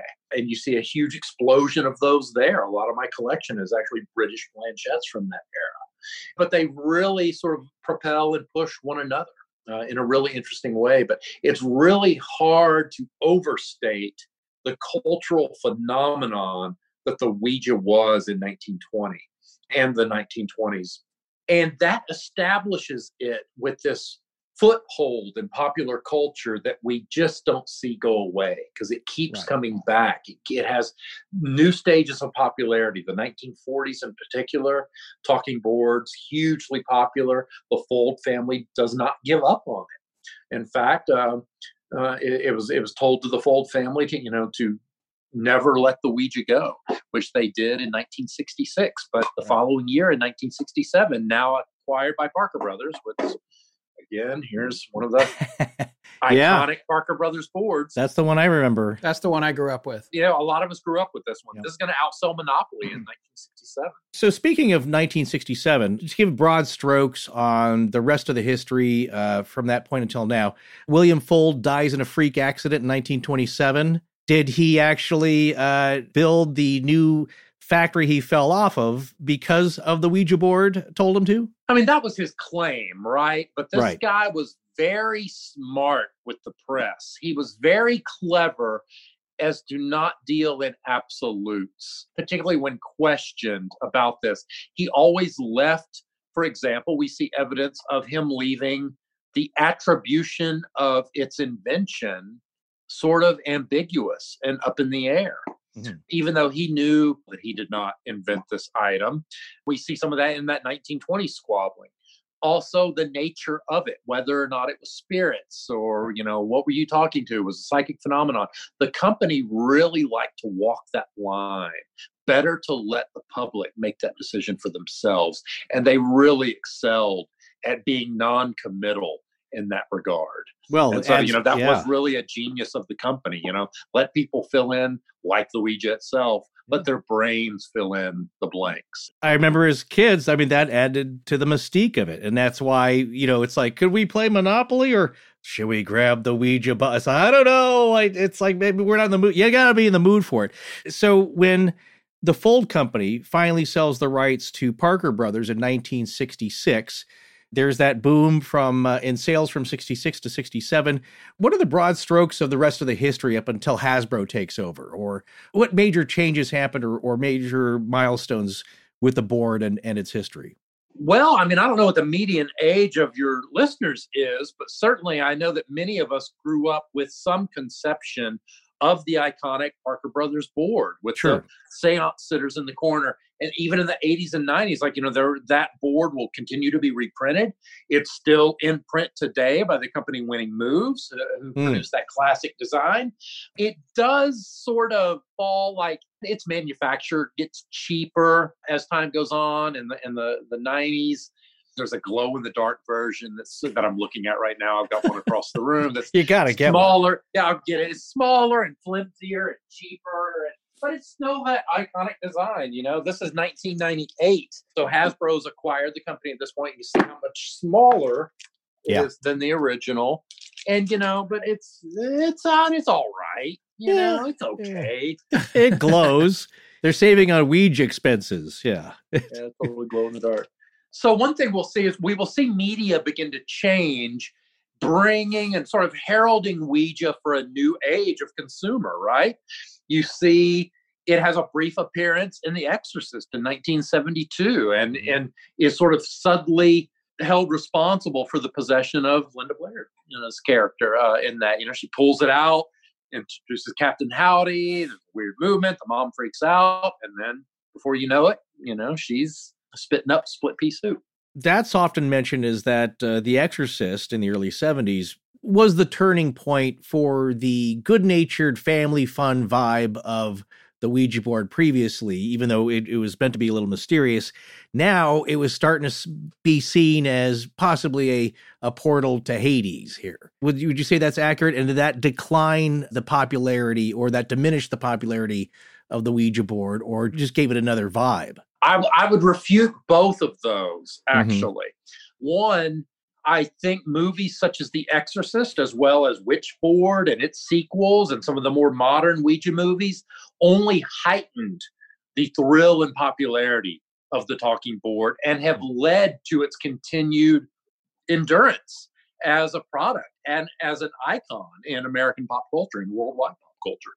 And also, history itself really refutes the idea that it was wholesome family activity up until Captain Howdy and a brief scene in The Exorcist. Mm-hmm. Um, I often cite an 1854 pamphlet by Henry Carillon. This is an early French, uh, really our first documented regular planchette user that publishes his planchette writings in 1854.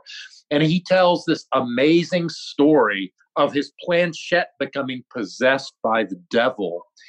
And the devil specifically, so he's got a spirit guide that is said to be the spirit of a drowned young woman that's in his planchette that he communicates with, but then he starts getting gibberish and it goes like cussing him out, and, you know. But then in between these communications, he gets clear communications from a spirit guide, and she's like, "Go to the other planchette." So he's getting curses And then finally he switches board and she's like, whoo, thank God the devil has possessed the varnish in your favorite planchette. I'm having trouble getting through.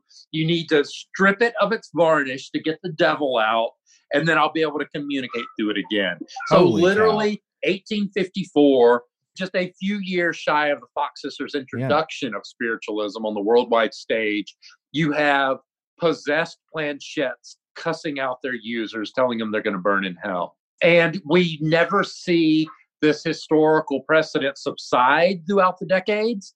You only see it amplified with the addition of really 80s and 90s sensationalist movies, because now we have a new form of media consumption that are contributing to that. And so, while certainly in the 1920s in particular, we do have this wholesome Ouija, Ouija, tell me do, Ouija mind sheet music, play at home about, oh, our lovely courtship over the Ouija board on our laps. And Norman Rockwell is uh, right above us, you know, the courtship over the Ouija on the cover of the Saturday Evening Post there. You also, uh, concurrent with that, have lots of railings from the pulpit that communicating with the dead is evil. You have an early letter from the Bishop of Viviers condemning table tipping as diabolical and blasphemous. So, certainly the clergy and the way of the clergy will never let a good opportunity like that pass and, and have certainly been railing against uh, the Ouija board and its predecessors for as long as they've been around. And I just think we do have an unusual modern precedent of this sort of diabolical portal to hell, but it's not a new phenomenon. It seems amplified in the modern era, particularly by a lot of the paranormal shows and these popular personalities that seem squeamish, if not outright afraid of the use of the board, and that they're opening doors you can't close and portals to beyond. When fact of the matter is, none of that is really new, only amplified the 1854 story. What was the name of the? Uh, was it a sea captain or uh, who? Who was uh, who was the center of that story with the haunted planchette? Uh, Henry Carrion is the author of that. Oh, okay, I've got a paranormal review article about that. If you really want to dive into those details, I'm trying to remember his spirit names. I thought it was uh, Luos, which is soul backwards, but I think Ooh. I'm confusing that with the Bowden family's spirit guide but yeah, he, he's like, yeah, his spirit guide is okay. the spirit of a of a drowned woman who I think was part of a Jewish pogrom or something. Like you know, like her family got driven into the river and drowned or something. So, possessed varnish. That's the first time I've ever heard that story. Uh, it's possible. Yeah, it's possible. It's possible. You're definitely going to have to get a belt sander if you want to get out of this. Well, no, what I like is the specific nature of it. It's not the object. Yeah. It's the coating. Yeah. On the object. And if you're into that whole stone tape varnish theory, how is the varnish able to capture that? Maybe it is. And if you just remove it, you're fine. That takes care of everything. Well, it's time to wrap up with Brandon. I am honestly at this point feeling like an expert on planchettes and talking boards now, which is how I like to feel after just an hour or two of talking to someone who's been studying it for decades now. Uh, well, hey, let's not disrespect and upset Zozo. No, well, we I, I, we're going to talk yeah, about that. We're going to because uh, that's we're turning the corner here. Yes, on uh, family fun to something maybe much more dark. Yes, as we get towards the end of part one here and set up part two of this series, which is going to be nothing but Ouija stories next week, including a bunch that you guys sent in. But before we do that, let's talk about the some of the crazier things that Brandon has encountered over the years, either with uh, talking boards, planchettes, or any other paranormal investigations he's been involved with in the course of our research over the past uh, week or two, I've, I've, came across the name Zoso or Zozo several times. Which, of course, you know, my first thought is uh, Led Zeppelin right. and Jimmy Page, but he's never said what that meant. I actually looked that up. Robert Plant says he told him, and then uh, Plant forgot, and uh, Jimmy or Pagey, he calls him, has refused to tell him again. Right. So, yeah. Not funny. So I was just wondering what you know about that name and its intersection with the talking board, the, the Ouija board. You know, that is certainly a, a modern phenomenon that I've, I've had to deal with quite a, a lot as a researcher. You know, it's kind of sort of created a lot of static in the historical record.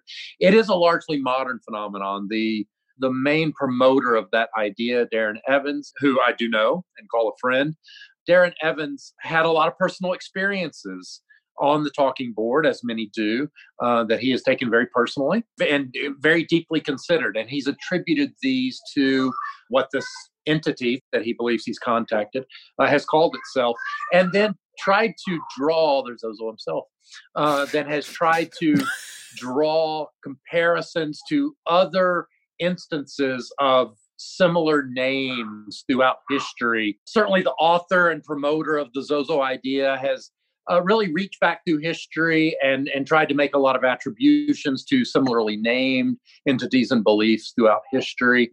It's not something I personally believe in. I've got my own theories as to why the Z and the O pop up so much on the on the talking board, but it's certainly something that he believes in deeply and has has promoted widely and has gotten some traction. Have you personally ever had any contact or experiences either with a talking board or a planchette or anything that you couldn't explain? And if you did, what was that like? I had one really incredible experience that really informed my research in a way that gave me a lot more credence toward historical experience. So now when I read these accounts by historical figures of seances and, and what they encountered and experienced, it really shed new light for me on how I interpret that data. And in a way that I try to respect the narrative presented in historical documents more than I might have before. I was a featured speaker at the Phenomenology Conference, a paranormal conference in Gettysburg in 2012. And all the uh, different speakers and special guests were expected to sort of be the host for these overnight ghost hunts. And my group was assigned the Tillie House, which is a famously haunted boarding house uh, there that was used as a triage in the wake of the Battle of Gettysburg. So a lot of soldiers lost their lives there in the boarding house, literally on its floor. And uh, not being a paranormal ghost hunter of any stripe and not having any of this equipment, a peer of mine and I just grabbed a talking board and brought it along with us. And we had a group of about 10 people that uh, changed hands with the planchette, using it, you know, two of us, four of us at various times th- throughout the evening, and began to get really, that this was the part that I, I found incredibly formative for my research. Even with like four people on the board and people trading places and switching in and out, we got this incredibly complex and comprehensive narrative of this spirit that claimed, you know, that, that she was uh, present during the events of the battle. She had nursed soldiers back to health there, information on her husband and her children, when she was born, when she died. I remember she died in 1868, and I remember that because it was the same year of the planchette craze. And just this incredibly cohesive narrative. She named other spirits that were supposedly in the room, and you know, this one didn't want to be named, this one did. This is a shadowy presence. And uh, it's not that I necessarily believed that all this information was accurate or true, but it really informed me that if I was prone to belief, how powerful that experience would have been for me, and how, you know, if I was on the fence, how that might have pushed me over because it was mm. incredibly, you know, everyone was taking it very seriously. There wasn't one person cramming their finger down on the planchette to get their answers. No, you know, you know, everybody was having fun, but in a good way that, that wasn't making fun of the experience. It was very respectful of the experience. And I could certainly see how someone was prone to believe, how that would push them closer to it. One aspect of that night that was rather uncanny was about three hours into the session, we hear a loud crash somewhere beyond and someone calling for help. And as we begin to sort of get up and, you know, we hear someone like literally moaning like across the street. And no sooner did we start to, you know, get up to investigate, did we see the flashing lights of emergency, you know, EMS services showing up. And a gentleman, an elderly gentleman across the street had fallen down the stairs and shoved his arm through a plate glass window mm. and injured himself pretty Ooh. severely. And someone had called, and immediately the, the EMS showed up. So we go outside and we get this information, and we go back inside to continue our Ouija session. Meanwhile, one of the participants in this overnight ghost hunt, again, I was downstairs kind of doing the Ouija. He comes down the stairs. He says, What happened? And he's holding a device known as the obelisk, which Yeah. is a, an, Oh, yeah. an We know what it- electronic, unalterable word bank where Yes. the belief being if you bring this in the presence of a a, you know a spectral presence uh spectral entity that it can select words off this bank. And so you might not get anything. You might get random strings. You might get and we're like well yeah this guy outside you know fell down the stairs shoved his arm through a plate glass window you know they called the cops and this guy just like and apparently you can't alter these words. You can't type stuff in. Right. you can only scroll through the results. And this guy looks like he's seen a ghost right? We're like what's going on?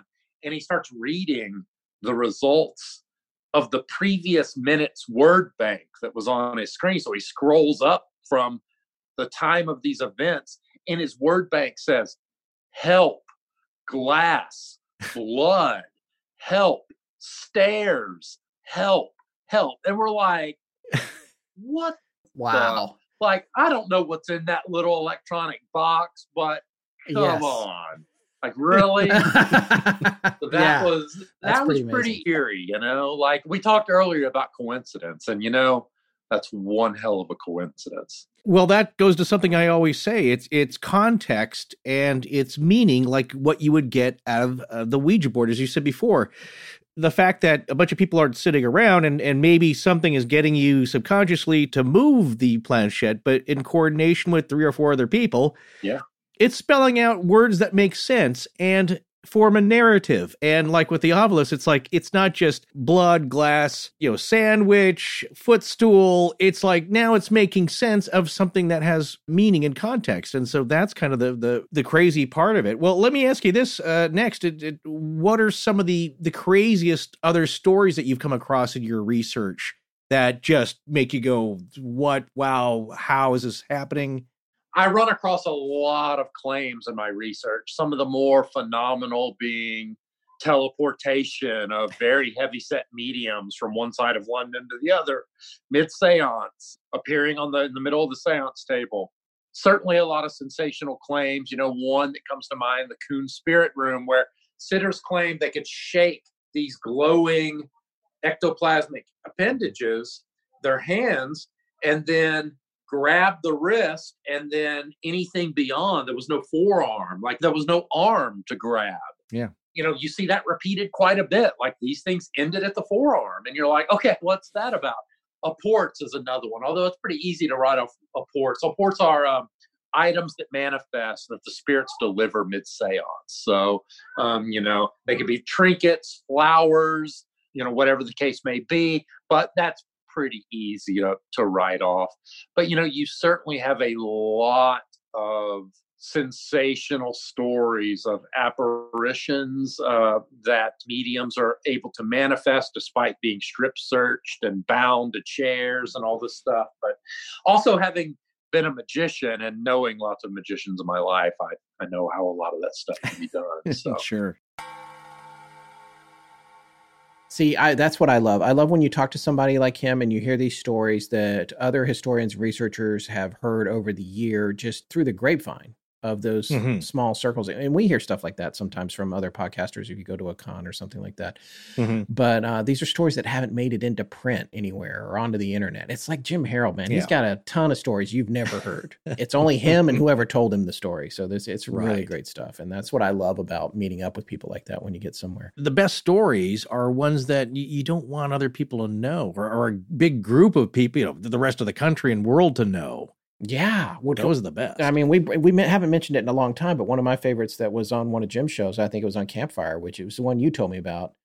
The couple, the car broke down and they went into the abandoned Oh. restaurant, except that it wasn't abandoned, and then they they started to appear in the painting behind the bar. That no no no yeah that's a good uh, we may have to uh, get a hold of that person. The car didn't break down. They were uh, driving back from a long. Uh, it, it was a long drive after a concert, so it was late at night, and they thought like let's stop here at this roadhouse, which seems to be open.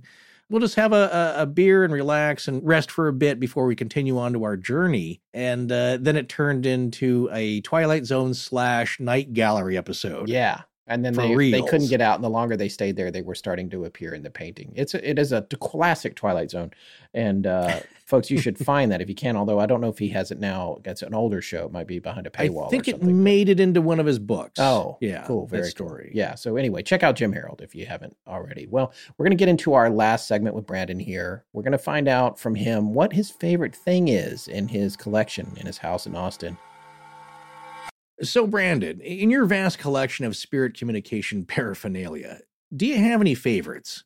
I have a Spirit Slate by Fred Evans, a famous, probably the second most famous slate writing medium that includes original spirit writing from him, preserved after its use Easter Sunday, 1927, in San Francisco. It has someone posted some clear, you know, cellophane over it or something, and uh, and inscribed on it when when the messages were collected. Probably the penultimate automatic writing device would be my plate glass Kirby and Company planchette, which is a thick plate glass transparent planchette with beautiful brass fittings. And I have to say, and then you know, I have some super rare talking boards. My favorites would include uh, some of the original Charles Kennard talking boards from the original Ouija Run.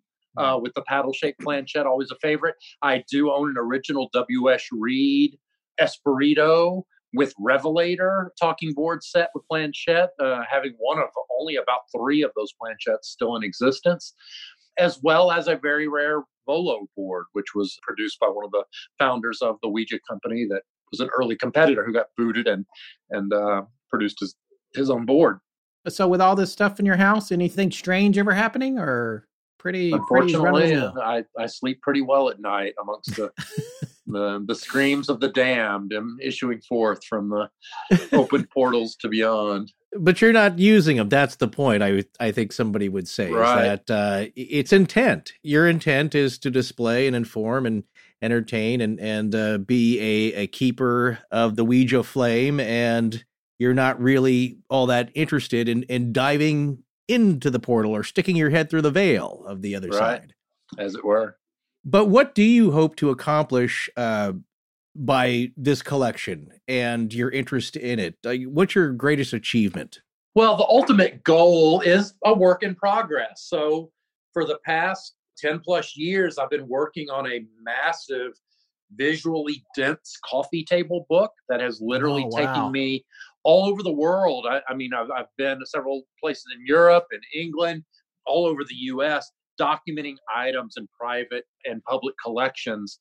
And this book is coming together. It'll be a chronological exploration of the evolution and archaeology of spirit communication apparatus. And uh, it's well on its way. And, uh, you know, hopefully in the next year or two will come to completion. I'm in progress now and, and really getting into the meat of its completion. Mm-hmm. And so that to me will be the big feather in my cap. I mean, sure, you know, I love my social media following and, you know, sort of informing everyone there, but that will be the, sort of the ultimate expression where I'm able to take not only the items I've collected, but also the items I've documented, mm-hmm. put them all in one exhaustive, comprehensive, beautifully illustrated, visually dense book, and that into people's hands. And there will be no more comprehensive history that we will be able to provide than that, you know, and it'll trace all forms of spirit communication uh, devices, spirit trumpets, spirit slates, talking boards, you know, and related disciplines and their effect on pop culture and sort of the rise and fall of spiritualism and other related aspects. It's the final word from beyond. I like to think it'll be the definitive history of this of this discipline, and after that, who knows? I can't wait to see that. That sounds amazing. I'm, Yeah, I'm- me either. sign me up for a copy right now. Beautiful. Yeah. So, well, let me ask you this. We talked a little bit off the air earlier today. You have a couple of stores on Congress Yeah. in Austin, which have been adversely affected by the coronavirus. Is there any way that our listeners can support you or, or do anything for you? Is there anything that you want to share with them uh, that uh, ways that they can back you up and, and help you out at this time? Well, I, I own uh, two retail operations on South Congress here in Austin a Monkey See, Monkey Do toy store and Big Top Candy Shop. Both sort of famous in their own right. Big Top, in particular, kind of a world famous destination, has become kind of a Austin institution in its 13 year history.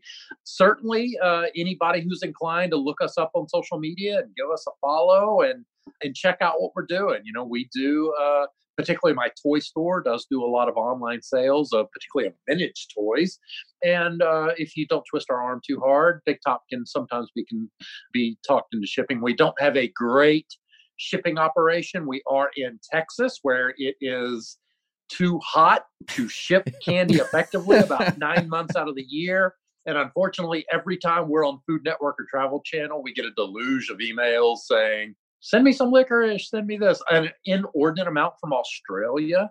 I don't know how many Australian listeners yet, but we have so many fans in Australia. And unfortunately, we're not great at shipping because it's just a hazardous process. So, uh, but we would appreciate the follow and just check out what we're doing. We keep it dynamic and uh, have a lot of fun with it. And we hope to keep doing it because we were already facing retailers and restaurants and small businesses in this country are already facing a rental crisis. The increasing cost of real estate gets passed through to renters. And uh, those costs are skyrocketing all over the country, and sales are not keeping up with what landlords expect to get in rent, especially as we get displaced by larger national chains uh, and smaller national chains, but corporate backed chains. And so any sort of support on a local level. Go out and support your local businesses, even if you're not here in Austin. Just go out, spend your money locally. Those small businesses need it so much, and your dollar will stay local and it'll come back to you tenfold. So that I would encourage that more than anything else. Wow. Well, thanks once again to Brandon. I really enjoyed that conversation. I think you and I should go to Austin one of these days, get some good uh, barbecue, and and just see his collection and really get into the history of all this stuff. Yeah, it's fascinating, and and the background behind it is fascinating. I find you know, and it's on the one hand, what's interesting about this subject is that yeah, it is kind of just a board game in the context of a spiritualist movement in the United States and elsewhere. It's a worldwide popular game now, but it's really woven into the fabric of our history. And within that context, guy, let me ask you at some point, this fun family game or this fun, wholesome pastime as it was seen in the mid to late 19th century turned dark. It became um, something that you didn't want to play with, that was dangerous, perhaps.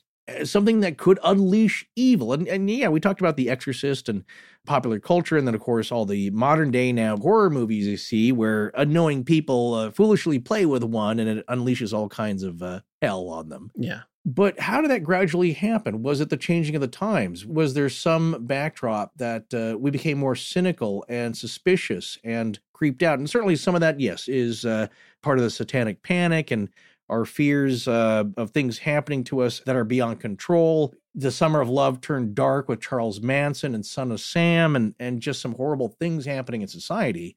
And did the board take that turn with those events in that cultural backdrop of like things being much more sinister than we were hoping to imagine?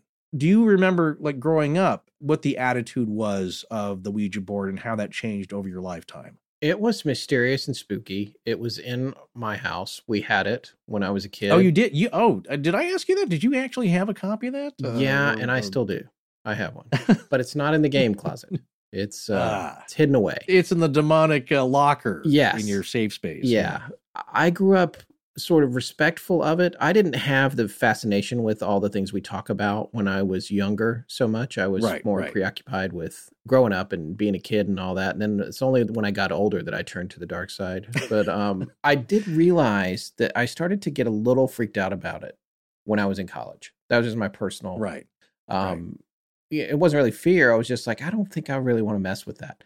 But you yeah. know, I don't know. Is that in my head? I had experiences with it when I was younger, as I told you at the top of the show, where it seemed like it was giving information out when me and my friends mm. would use it that neither one of us were directing. But you have no way of knowing whether right, right. the other person's pushing it or you're pushing it collectively or the ideomotor response is happening and it's a subconscious sure. choice. But there and again, you make the very good point it's a chicken and the egg thing because like whether the Mhm. information is coming from an outside source or somehow some outside source is controlling you to transmit it Yeah. what's the difference doesn't really matter if you get past the fact of okay let's okay we can, we can all have the conversation about i'm the skeptic i'm not it's going to be the mundane explanation no it's spiritual get past that forget that forget proving if, it, if it's real the Right. next question becomes where is the message coming from Sure. you Sure. know Because well, that's the thing, and and that's what I would say. Uh, do you remember an answer that stuck with you? Is there anything that you remember that? no, was like, there was never any super prescient thing. I just remember feeling like me and my friends were not in charge of the words it was spelling out. ah interesting. Yeah. Because I was always, even though it was way before we had ideas for the show or whatever, Right. I was always like clinical about trying to create a control group when you do something like this. It's like, okay, I'm going to clear my mind, you know, don't think of Stay Mhm. Puft. Let's see what we can get going here. You know, most of the time, I think when I was using it, it was with my best friend growing up. Uh, his name was Buddy, and uh, I, I think he used to listen to the show. I don't know if we don't talk that much anymore. We're still friends, but I remember that neither one of us was trying to mess with the other one when we were doing it. We were very, we were deadly serious about it. Like, Yeah. Yeah. you know, it roll. Yeah. Yes, yeah, you it should. wasn't a joke. It's in the instructions. Yeah. Yeah. So, but I also remember, yeah, that thing where you have to like try to get it on everybody's knee. We did that too. Oh yes. Yeah. Yeah. the- and I wish we'd asked Brandon again, about that. I should text him and maybe we can bring it up in, the, in Does- part Does two. that affect the operation of the board? Yeah. Yes, and uh, part two, which is going to be decidedly different from part one, because this was the Right. history lesson. We've covered a lot of stuff here about You should know this. the background. Yes, Yeah. you have to understand. it's such a popular uh, device that comes up all the time and you know horror movies uh, spooky movies paranormal activity one and two had one in there breaking bad i think it popped up in one and so there's it's certainly part of our culture and certainly of course denounced by uh, or started getting denounced and that's the turn that we saw is that it's an idea that could fit with christian dogma of the time Yes, there wasn't a shaming or a shunning of people using the board or the board itself. It could fit with all that. So you weren't shamed for using one. And that, of course, changed probably, as we said, like from the 70s into the 80s and, uh, you know, the satanic panic and all that. And, and that's another topic we might cover later on. But the ideas about it changed and that it wasn't so wholesome anymore. So, but like you said, uh, you know, where's this information coming from? If it is within our subconscious, then are we tapping into the answers? Where are the answers coming from? My stance on it is that if it is coming from within your subconscious, if like I said, if you if you're not actually trying to move it and it's the uh, ideomotor phenomenon, and it's just something that somebody you know it, it- the answers within someone's subconscious that uh, was buried like uh, what was uh, what did my great grandmother call me as a nickname? And and it spells out the board it's like you'd forgotten about it or other people didn't know about it but your subconscious did and that the board moves to spell that out. Like that's interesting to me. Or if it tells you to do something certainly there's been a lot of creepy freaky stories about people doing weird actions uh, even murder that the board told them to do. People have gotten future premonitions that came true according to them. There's all kinds of stories about what that information is that comes through the board. What i would say my stance is whatever that information is i would find it interesting. I might do a session with some people who knew what they were doing sit in on one and, and want to record it. But the one thing i would not do is i would not trust that information no matter where it's supposedly coming from. Take it with a grain of salt I mean, it might blow my mind, like like the session you had. Like, where's this information coming from? Who would know that? How could they possibly know that? Uh, does it know things about me? It's kind of like what you would hear through uh, EVP apps that people have on their phones now. So for me, one of the bigger and most interesting questions about this, as it arches into part two and some of the darker and creepier stories that we're all waiting for because that's what we love and that's also part of the mystery and the lore about the ouija board that we that that keeps us intrigued and has since the beginning.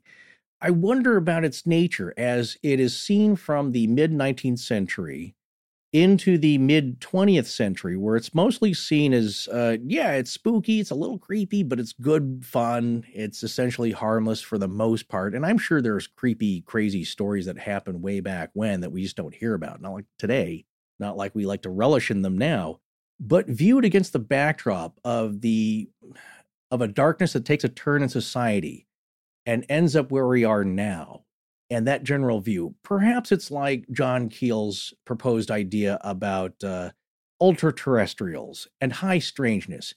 Is it so much that the planet is haunted, or are we haunted? Is the human psyche what's actually haunted? So, against the backdrop of our attitude about the Ouija board, in its over 128 uh, year history, almost 130 years now, looking at it against that, is the board more like a window in which we can see this external evil that is creeping up on us over the last hundred years?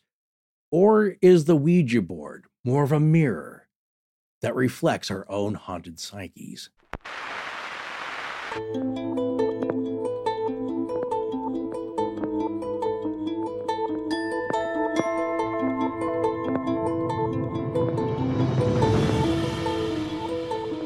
That's going to wrap up part one of our series on the Ouija board. We'll be back next week with part two, and that's when it's time to hear some of the craziest Ouija board stories we could find, including a bunch that you guys sent in. Please remember to support our sponsors. They help keep the show free and the lights on in Blanket Fortiana. Special thanks to John Boland. My name is spelled W O R M. Hey there, everybody. from Tennessee, From Dallas, Texas. Thank you for listening to Astonishing Legends. galaxy wide in perpetuity. Our show is edited by Sarah Voorhees Wendell and co produced by Tess Feifel, who is also our head of research. Our theme, which is available as a ringtone, was composed by Judson Crane, and our sound design and additional composing is by Ryan McCullough. Special thanks to the Astonishing Research Corps. But most importantly, we want to thank you, our listeners. Visit our store at astonishinglegends.com or interact with us and other listeners on Twitter, Facebook, and Instagram. You can also support the show at patreon.com slash astonishinglegends, where patrons have access to additional bonus content. No part of this show may be reproduced anywhere without permission. Copyright Astonishing Legends Productions. Good night.